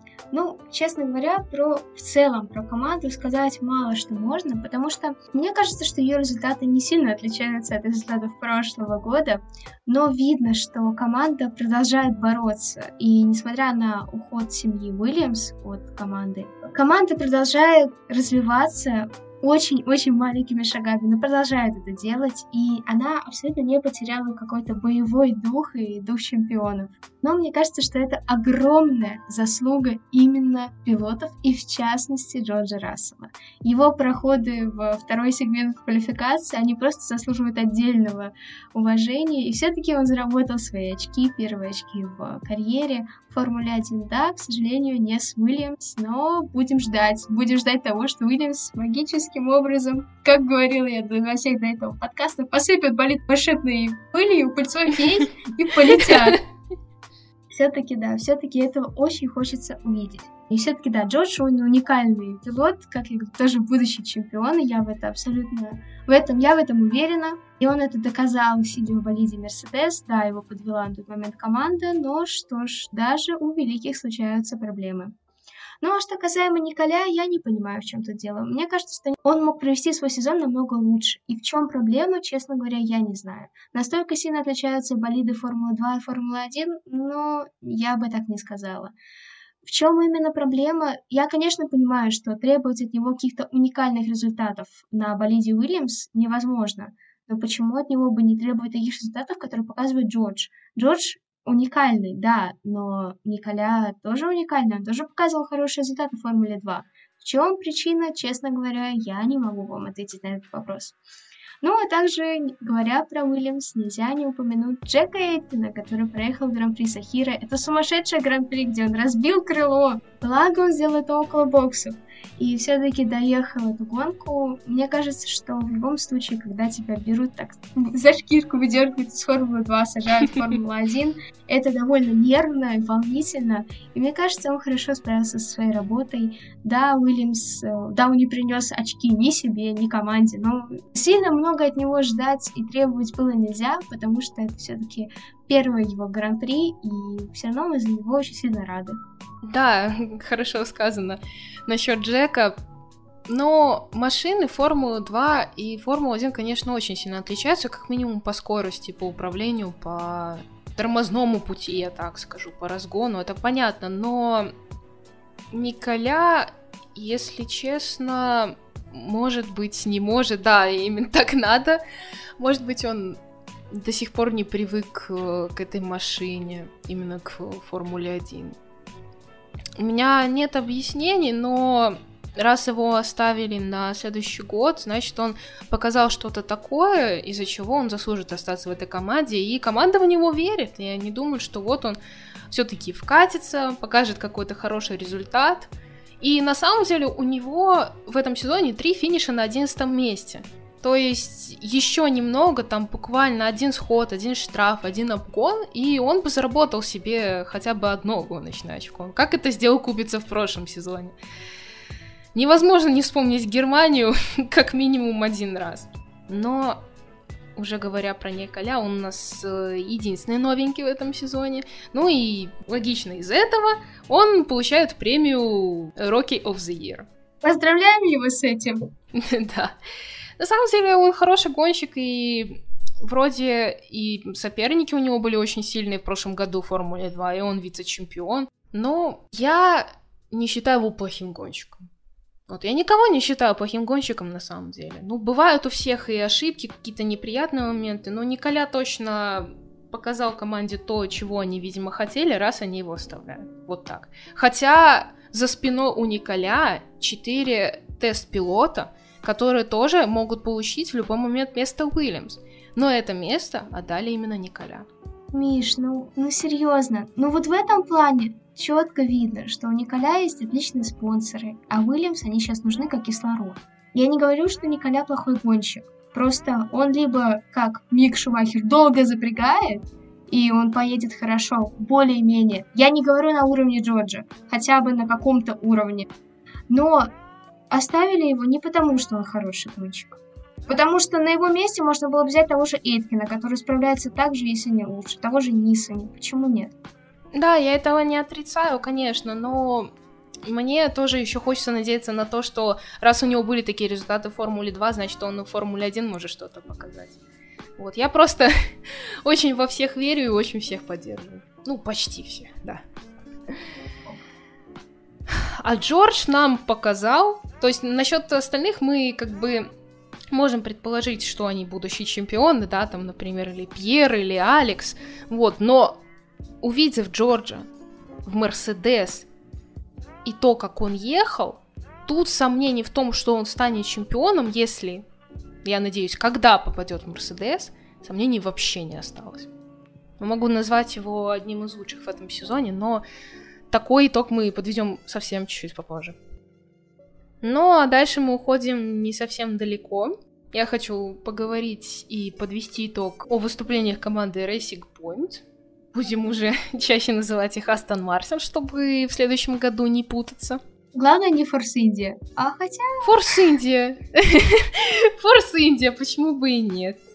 Итак, эта команда сразу, еще начиная с первых гонок, заявила о себе, как о претенденте на третье место в Кубке конструкторов. И правда, они очень много раз и в квалификации, и в свободных практиках, и даже в гонке были ближе к Мерседес, иногда даже ближе, чем Red Bull. Даже так. То есть мог быть там, допустим, Макс где-то ниже третьего места, а Серхио, например, ехал третьим, а Лэнс четвертым. Но потом все возвращалось на круги своя. Опять у нас э, классический подиум Льюис, Валттери и Макс. Но а два, Racing, два болида Racing Point у нас четвертый и пятый.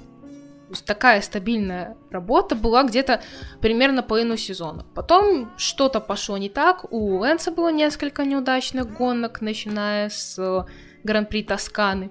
А Серхио стабильно работал до конца сезона. Там уже началось такое... Начались такие американские гонки, там, где сначала сход в Бахрейне, потом победа в Сахире, потом сход в Абу-Даби. В общем, если бы не вот такие вот проблемы, то они были бы уже и третьими в Кубке конструкторов. Но тут, кстати, еще совсем не на пользу сыграло то, что и Серхио болел на протяжении двух гон Гран-при Великобритании 70-летия, и Лэнс Строу тоже один уикенд пропустил из-за того, что плохо себя чувствовал, но потом позже выяснилось, что тоже была корона. Вот как-то у них в команде с этим не очень повезло. Ну и оба раза за них выезжал Ника Хюлькенберг. Тоже поговорим про него отдельно, потому что тоже человек, которого за шкирку притянули непонятно откуда, сидел он у себя дома спокойно, отдыхал от Формулы-1, в принципе. Ел булочки.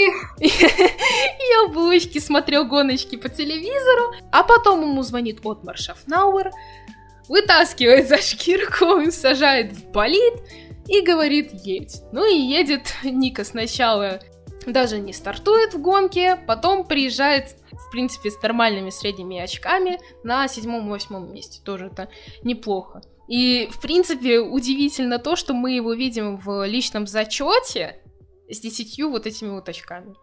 Такого в начале сезона предположить вообще никто не мог. Ну, это тоже такое великое возвращение. А вот что касается действующих гонщиков, ну, Серхио провел сильный сезон. Я считаю, у него два подиума, у него победа. Для него, наверное, долгожданная, но она была бы особенно красивой, как вот мы на тот момент мы думали, что он уходит из Формулы-1. Вот это было бы таким красивым завершением карьеры. Но сейчас вот нет. И, если честно, я очень сомневаюсь в том, что он так сходу сможет выиграть и в Red Bull. Ему для того, чтобы выиграть э, в Racing Point в сильной команде, ну, ему в Force Indy уже довольно давно, ему понадобилось много лет. Я понимаю, что Red Bull это топ-команда, но если его посадят в такой же болид, в котором ездил Алекс Албан, от него мало что можно ждать. Правда, тут многое зависит от машины.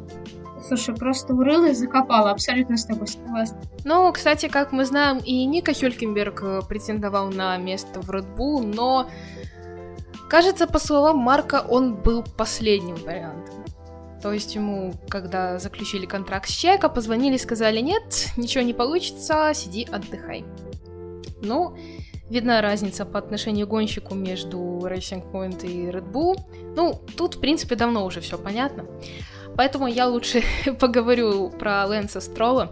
Он в этом сезоне молодец. Да, как я уже говорила, немного были проблемы у него во второй половине сезона, начиная с Гран-при Тосканы и заканчивая аж Гран-при Португалии, когда у него было несколько сходов подряд.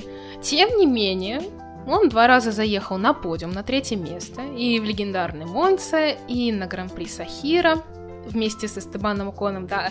Я, опять же, восхищаюсь этим моментом, потому что вот у нас тоже два лучших друга стоят на подиуме, и это очень классно. Вот, Лэнс молодой гонщик, у него тоже все впереди, и сейчас тоже у нас будет в Астон Мартин дуэт опытный чемпион и молодой перспективный гонщик.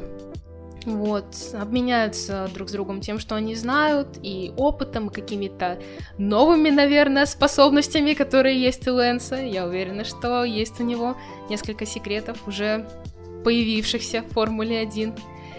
Ну что ж, я думаю, что Астон Мартин будет прекрасной командой и одной из любимчиков, кстати. И, о боже, как же мы рады, что Себастьян Феттель остается в Формуле 1. Да, согласна с тобой.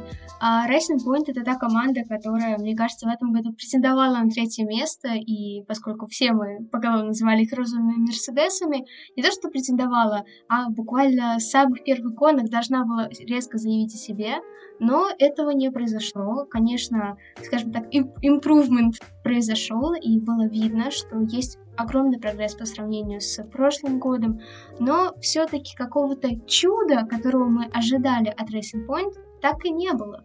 Но в конце сезона, конечно, и, конечно, я не хочу ни в коем случае умалять достоинство Racing Point, была и чудесная Монца, и в конце были и подиумы, и победы, и победа одна, это уник... ну, все равно двойной подиум практически, уникальное достижение, но все-таки Racing Point, скажем так, выстроили только под конец сезона, а лично я ждала от них чего-то, наверное, с самого начала, но, как говорил известный российский футболист Андрей Аршавин, ваши ожидания — это ваши проблемы. Да, здесь это очень точно. Что касаемо гонщиков, Лэнс, я уверена, что у него все еще впереди. Как я здесь соглашусь с Мишей, мы иногда забываем о том, что он, несмотря на то, что находится в формуле уже там почти третий год, он еще очень молодой пилот, и у него все впереди, молодой, перспективный. Ну а Чека посмотрим, как будет выступать в Red Bull. Что ж, еще одна глава в его гоночной карьере. Да, неожиданно продлившаяся глава. Ну и интересный факт. Похоже, что Racing Point, а именно уже Астон Мартин, возьмут себе британский зеленый цвет в качестве основного цвета своей ливреи. Да, там в новых списках есть э, некоторые моменты, которые намекают нам на то, что розового цвета у них на болидах поубавится. Будет очень интересно посмотреть, какая же все-таки будет расцветка. Мы увидим это на презентациях где-нибудь в начале или середине февраля.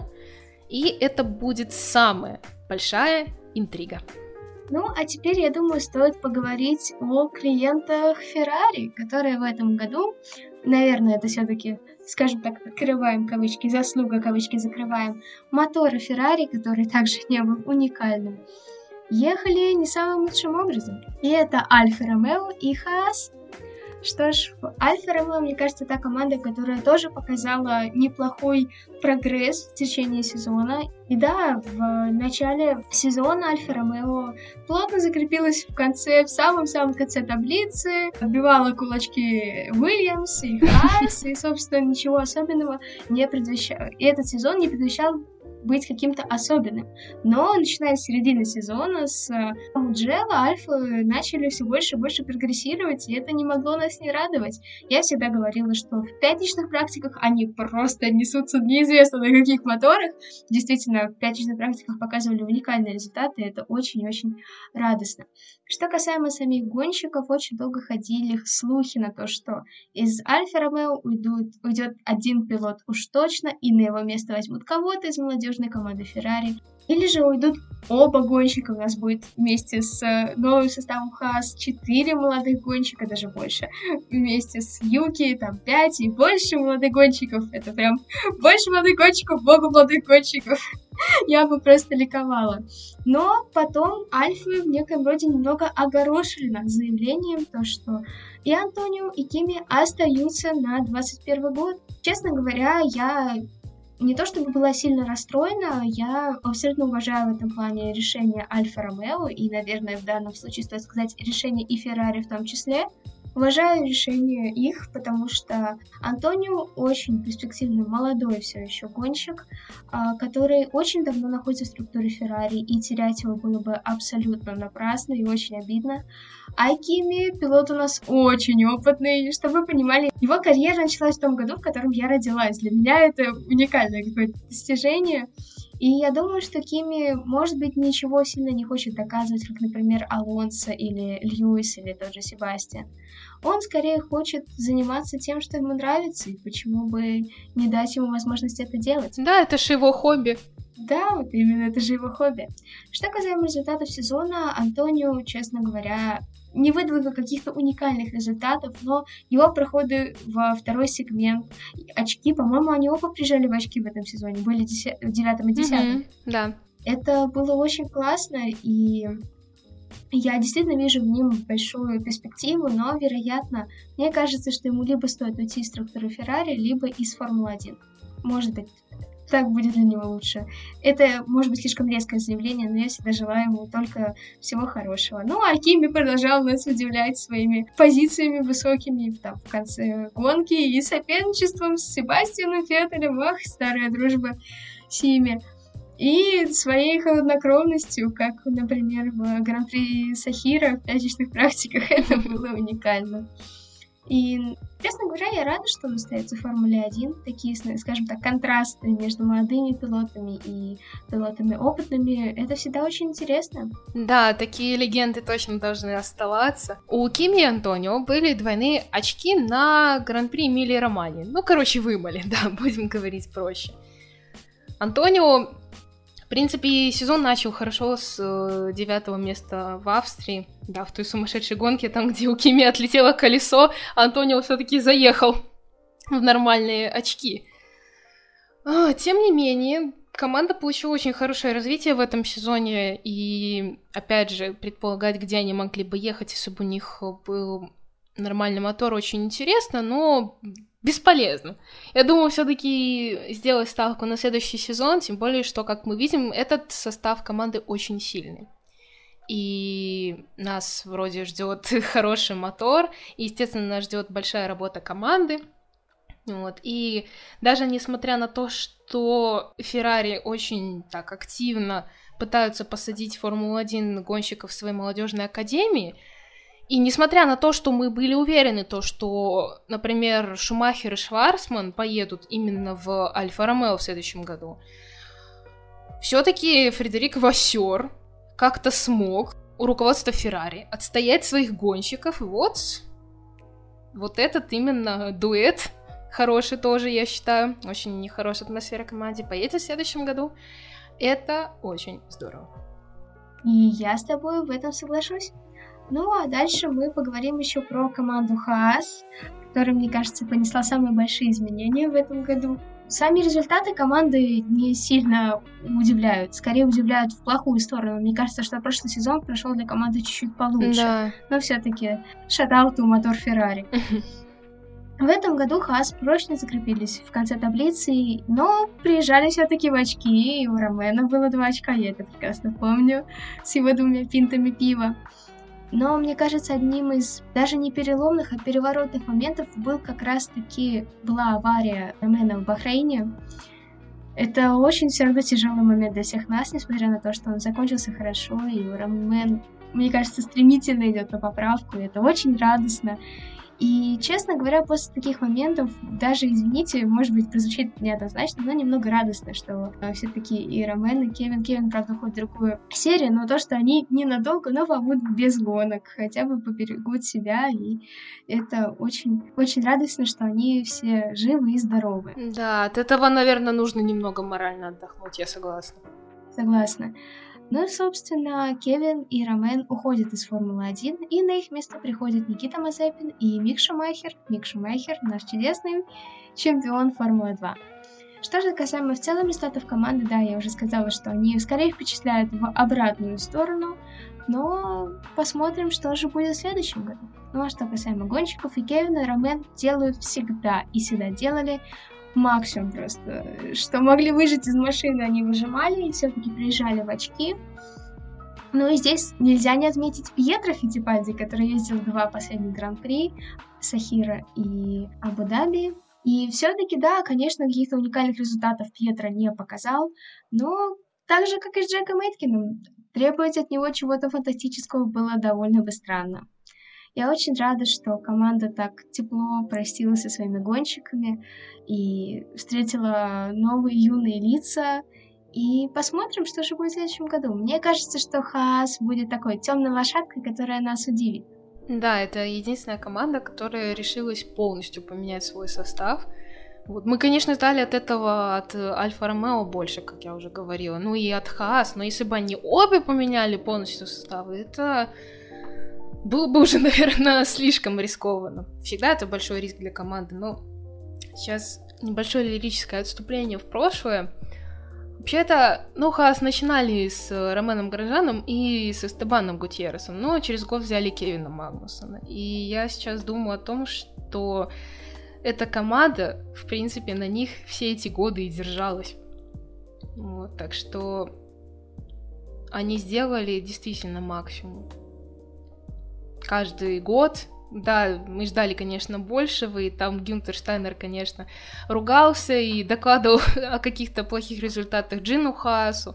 И не раз он уже, наверное, разочаровывался в этом проекте. Потом на следующей гонке уже радовался, что он создал команду. И не раз уже он говорил, что если не будет результатов, то они уйдут из гонок. И вот до сих пор они здесь, и я думаю, что огромную благодарность за это можно выразить именно гонщикам. Именно Ромену, Кевину, ну и Стебану Гутьерресу, да, все-таки начинал он тоже с этой команды. Вернее, наоборот, команда начинала с ним. Вот, так что, где бы они ни были, пожелаем им удачи и скажем спасибо за вот такой вот хороший все-таки сезон. Все-таки хоть с какими-то очками они его закончили. Но насчет будущего, я считаю, что вот этот новый состав Шумахер и Мазепин, он очень сильный. Потому что мы видели, что эти два гонщика показывают в Формуле 2. Да, там бывали тоже какие-то ошибки или слишком агрессивные моменты тоже. Но так, если посмотреть, они молодые, им нужно набраться опыта, иногда все-таки на собственных ошибках научиться. И я думаю, что их ждет очень много в Формуле 1. Ну, про Шумахера Матье Бинота сам сказал, что они ждут его в Феррари уже в 2023 году. То есть годика два он в Хас точно поездит. Ну, я думаю, что он тоже сделал ставку на то, что один год ему нужно вкатиться, а во втором уже показать свой максимум. Что ж, посмотрим, как оно сложится здесь.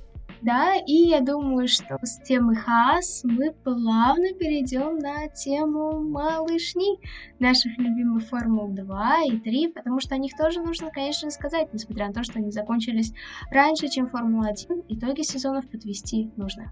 Итак, я хочу сразу сказать, что Формула 2 — это лучшее, что случалось со мной в жизни.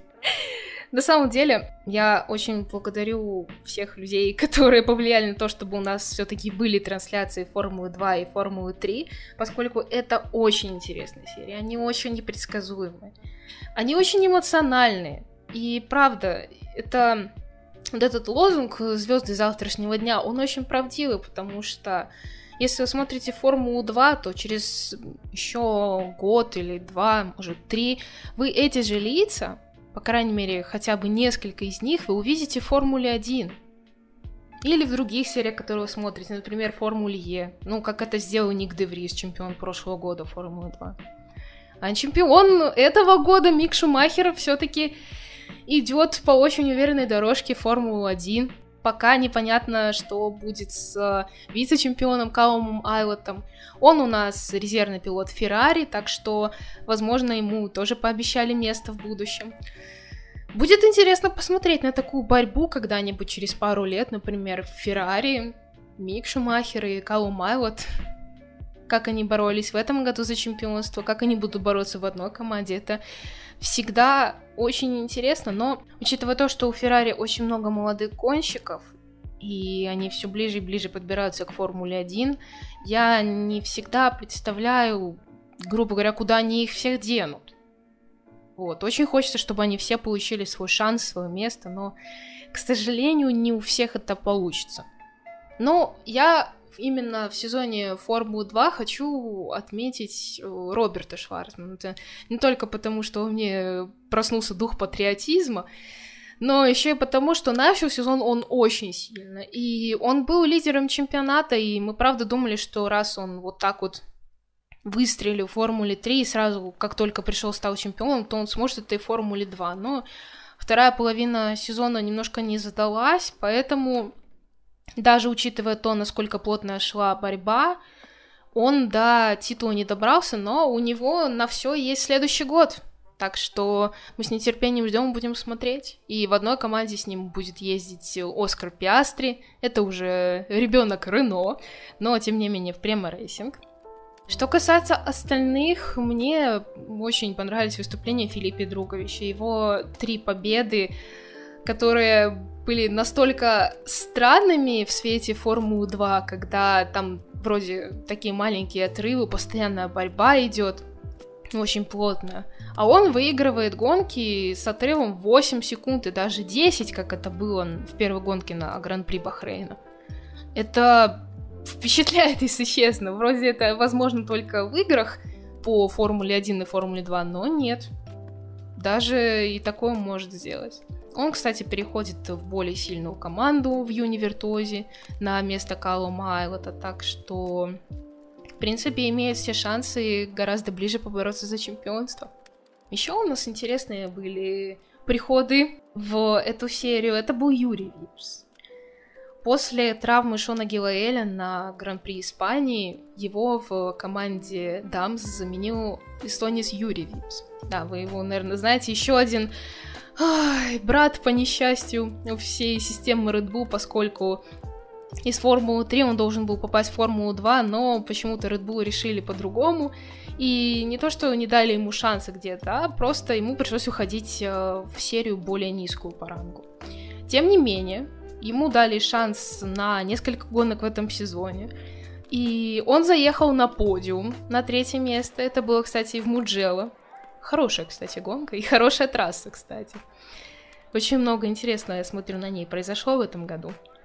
Вот. Ну, а теперь, вот после таких хороших выступлений, ему сказали, что он точно будет выступать в Формуле 2. Но, скорее всего, он заменит Никиту Мазепина в Хайтек. Ну и, конечно, последний, но не по значимости, это Юки Цунода, которого признали лучшим гонщиком этого сезона, дали ему награду имени Антуана Ибера, которую дают лучшим новеньким гонщикам. Вот. Он, правда, провел очень хороший сезон с тремя победами, практически на втором месте в чемпионате и действительно впечатлил своей смелостью, своими обгонами, как и Гуанижу. Вот если бы мы давали премию за обгоны года, именно Формуле 2. Формуле 1 там разбежались бы глаза, потому что обгонов было очень много и очень классных. Но Формуле 2 у меня один лауреат этой премии — это Гуани Жоу. Вообще, удивительные вещи он иногда творил в самых неожиданных местах и по внутренней траектории, и по внешней, с поздним торможением. В общем, такого я не видела уже довольно давно и очень этим восхищаюсь. Ну вот, такой вот у нас интересный сезон прошел.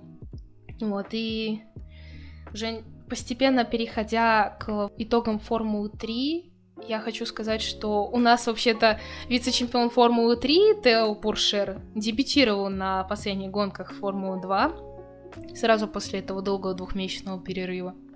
Но в Формуле 3 у нас э, по ходу всего сезона до последнего боролись три гонщика команды Према. Оскар Пиастри, Логан Саржент и Фредерик Вести. Ну, как вы уже знаете, выиграл эту борьбу Оскар Пиастри. Он стал чемпионом с отрывом от Тео Пуршера, незаметно вклинившегося в эту борьбу, всего лишь в трех очках. Ну, из интересного в этом сезоне, честно, могу отметить только Александра Смолер, тоже моего нашего почти земляка, почти для всех земляка, я так скажу, который выиграл гонку, но эту победу у него из-за штрафа отобрали. Я считаю, это не очень справедливо. И я хочу сказать, что эта серия тоже была очень интересная, но я не смотрела гонки. Вот. Считаю это большим недостатком, большой ошибкой поскольку там тоже происходило очень много, и там пилотов, кстати, намного-намного больше поскольку мало того, что там в одной команде по три гонщика, так там еще и команд не 10. Так что я и вас призываю следить за Формулой 3. И сама следить за ней начну в следующем сезоне. А знаете почему? Барабанная дробь. Потому что туда приходит Артур Леклер, да. Артур Леклер!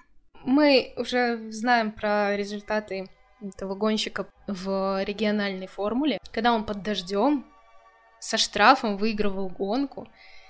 И не одну, кстати, но, к сожалению, проиграл чемпионат из-за проблем в квалификации. Вот. Из-за этого он в последних трех гонках должен был стартовать последним, ну и не всегда мог прорваться на нужный уровень, поэтому тот чемпионат выиграл Джанлука Пятиков, но про его будущее гоночное пока ничего не известно. А вот Артур точно переходит в Формулу-3. Собственно, если вы болеете за Шарля Леклера, советую болеть за Артура Леклера, поскольку нас, похоже, в будущем ждет еще одна борьба двух братьев в Формуле 1. Поскольку я думаю, что Артур очень быстро пройдет все эти младшие этапы и придет к брату в Формулу 1. Вот так. Все. Интересно у нас сложилось в этом году, правда. Не хочу сказать, что Формула 1 была неинтересной. Ни в коем случае этого никогда не говорю. Для меня нету скучных гонок. Даже Гран-при Португалии я все-таки не назову скучной. Но Формула 2 и Формула 3 иногда все-таки по непредсказуемости, эмоциональности, плотной борьбе немножко превосходит Формулу 1. Собственно, если вы хотите увидеть именно такое в гонках, то советую присоединяться к просмотру. И к Формуле Е, конечно. Давайте смотреть все гоночные серии, которые существуют. Тогда нам точно хватит и борьбы, и эмоций, и непредсказуемости. И будет за кого болеть. Говоря про Формулу-2, это действительно был очень насыщенный чемпионат, где мы до последнего не знали, кто станет чемпионом, а последняя гонка была вообще какой-то сумасшедшей, и оба претендента на чемпионство не набрали очки. Да, вот такое случается в Формуле 2. Формула 2, я считаю, правильно выразила все свои направления своим слоганом «The Stars of Tomorrow», «Звезды завтрашнего дня». Это действительно то, чем является Формула 2, но при этом о том, что это молодые, маленькие звездочки, они показывают уникальные результаты, и это очень интересно за этим наблюдать. Я, как э, феррарист, как человек, который болеет за Феррари, не могла не любить Прему, и, конечно, отдельно Роберта Шварцмана, своего соотечественника. Я горжусь ребятами с Премы, я считаю, что в следующем году будет очень интересно, да, на них посмотреть. Ну и что касаемо Формулы 3, я, конечно, даже не смотрела их гонки, только последнюю, когда Оскар стал чемпионом, потому что нас, по-моему, не показывают Формулу 3. Нет, Это у нас, извини, перебью, у нас показывали Формулу 3, просто я даже не находила времени, чтобы посмотреть ее, к сожалению, но понимаю свою ошибку каждый день, когда у тебя заполнен гоночный Формула-1, Формула-2, Формула Е, ты еще одну формулу вклинить довольно сложно. Но все равно это очень классные гоночные серии, да, мы называем их малышней, но очень некоторые ребята просто разброс по возрасту. Наши ровесники старше нас на несколько лет, старше нас на много лет. Младше нас. Младше нас, да, и это очень интересно на это посмотреть, так что советую вам тоже подключаться. Ну что ж, теперь и нам сразу после вручения призов ФИА, после, ну, так называемого ФИА Гала, который прошел дистанционно, пришло время и нам раздать некоторые условные призы гонщикам, гонкам, трассам, ну и так далее. Скажи мне, какую гонку ты назовешь лучшей гонкой этого года? Мне кажется, я уже заикалась об этом в подкасте. Это Италия, Монца. Да, я согласна. Это, конечно, для фанатов Феррари не лучшая гонка, но мне кажется, именно подиум Гасли, Сайнс и Строу решили все за нас. Это правда было очень здорово. Ну и на второе место я, наверное, поставлю Тоскану, поскольку там Алекс первый раз заехал на подиум, а Феррари все-таки на своей тысячной гонке заехали в двойные очки. Это очень здорово. Соглашусь с тобой. Ну, и после гонки года нужно определить гонщика года. Кто он для тебя? Я сейчас никого не удивлю, наверное. Пьер Гасли. Я, в общем, много за кого болею, но именно в этом году, да даже начиная с прошлого, я должна признать, что Пьер Гасли меня впечатлил больше всех. И здесь не подумайте, что мы сговорились, но я абсолютно согласна с Мишей, и мое мнение точно такое же, что гонщик года для меня это абсолютно точно Пьер Гасли. Несмотря на то, что, да, я, как вы знаете, болею и за Шарля Леклера, и за Алекса Албана, и у них были удивительные результаты в этом году, но Пьер для меня точно был и остается гонщиком этого года. Ну и отдельно я отмечу такую номинацию, как супергерой года. Это будет Ромен Грожан. Правда, объективно оценивая результаты по сезону, я не могу назвать его лучшим гонщиком в этом году. Но он точно супергерой. Да, согласна с тобой на все сто процентов. Ну что ж, мы решили с тобой, какая у нас любимая гонка года. А какая у нас трасса года? Кстати, здесь бы хотелось отметить, что да, этот сезон принес нам очень много новых, неизвестных трасс, а также принес старые. Вот какая твоя самая любимая?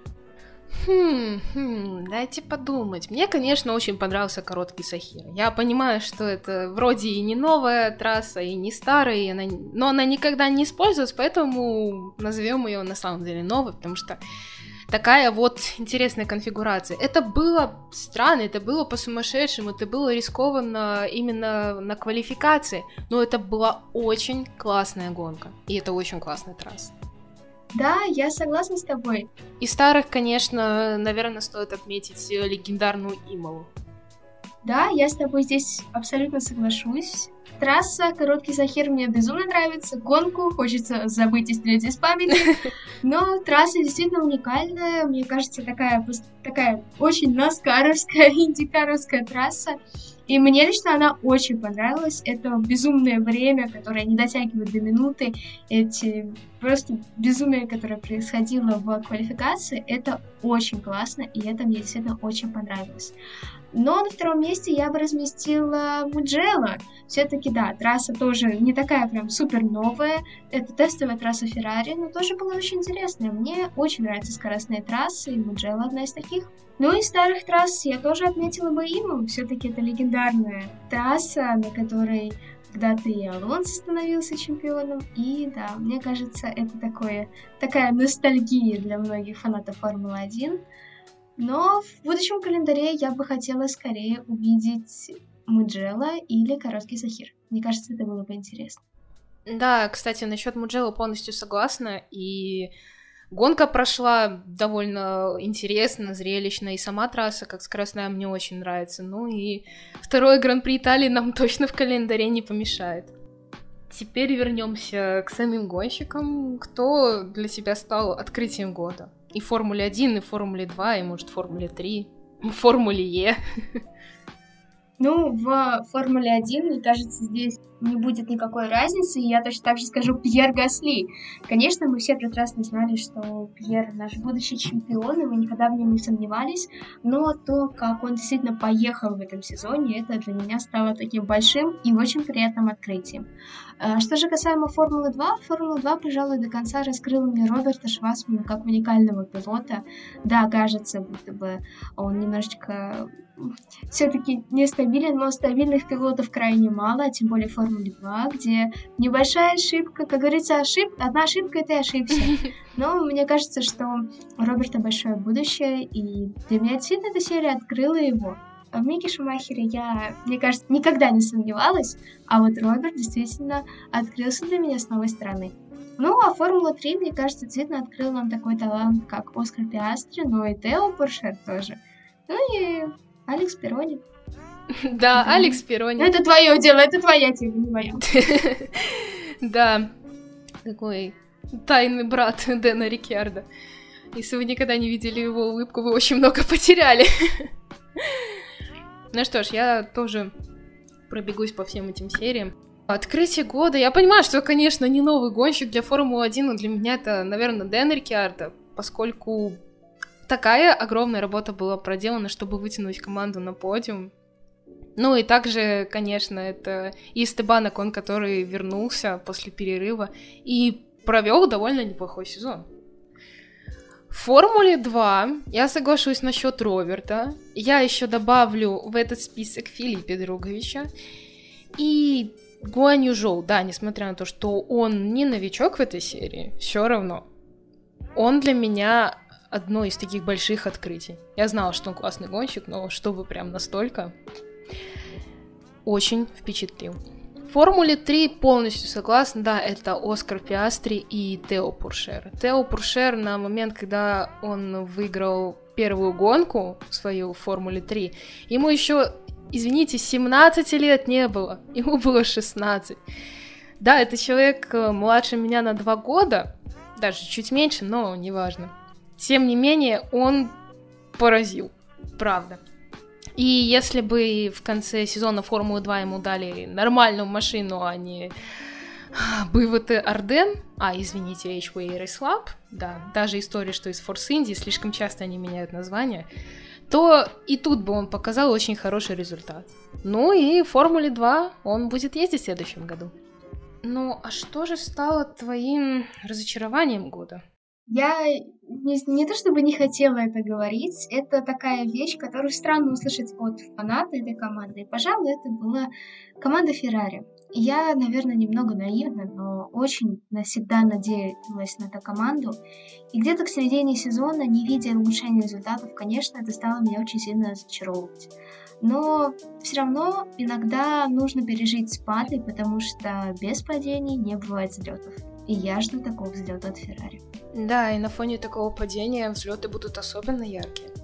Я, в принципе, согласна, но я не так уж и много ждала от них. В принципе, уже увидев первую квалификацию в сезоне, я поняла, что лучше себя слишком сильно не обнадеживать, чтобы потом не разочароваться. Да, было, конечно, пару обидных моментов, но тем не менее, те результаты, которых они добились, да, там подиумы и какие-то хорошие очки, в принципе, развитие по ходу сезона, это я отнесу скорее в открытие, чем в разочарование.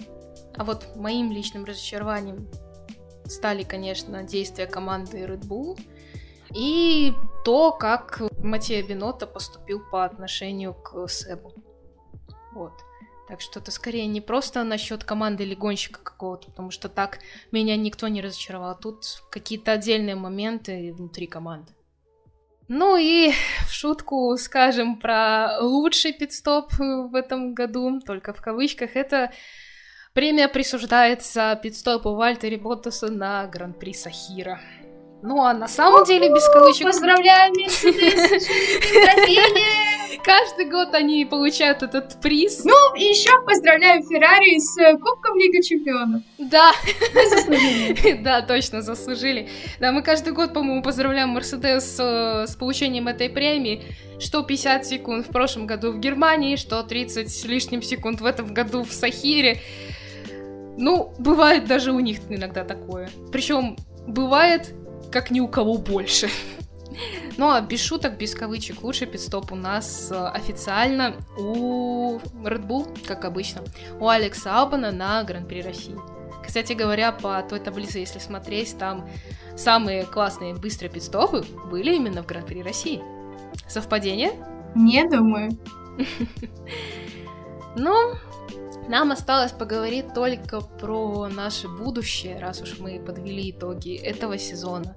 Самое время поговорить про следующее. И я начну про то, что календарь у нас, в принципе, уже есть, и мы уже про него говорили, но появились небольшие потенциальные изменения. В Австралии не хотят проводить гонку принципе, после неприятного опыта этого года, когда они отстроили трассу, да, она же, по сути, городская, она проложена в парке, после вот этого неприятного опыта, после отмененной гонки буквально за два часа до первой сессии, они, понятно, не хотят рисковать и проводить гонку первой. Поэтому, скорее всего, сезон начнется с Гран-при Бахрейна. Да, прям как у Формулы 2.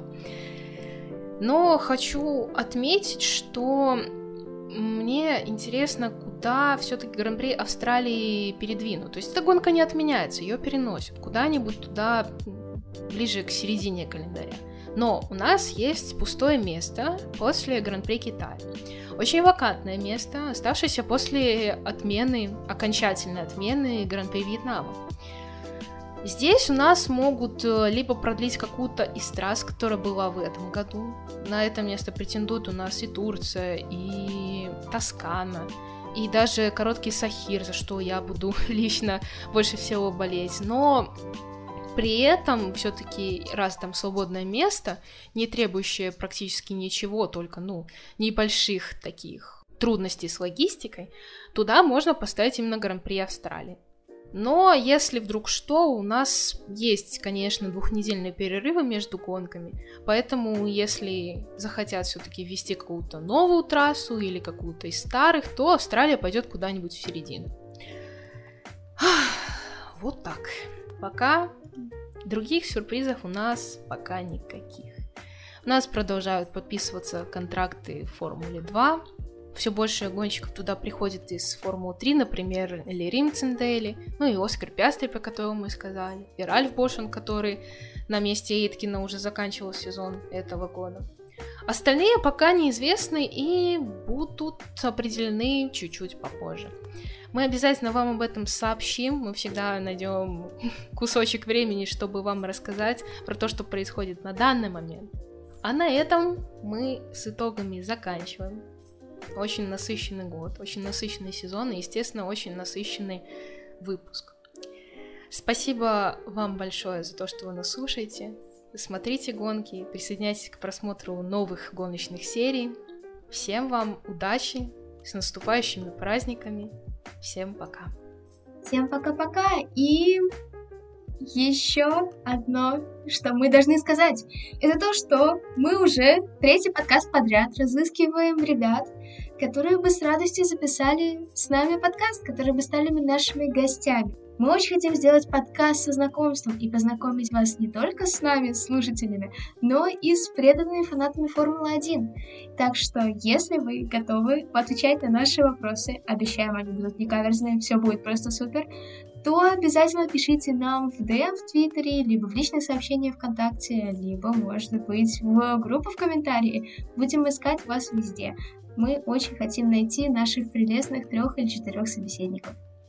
А так, да, конечно же, всем удачи, всем здоровья, не болейте берегите себя. С вами был ваш любимый подкаст «Несерьезный разговор пилотов». И всем пока-пока! Услышимся, друзья!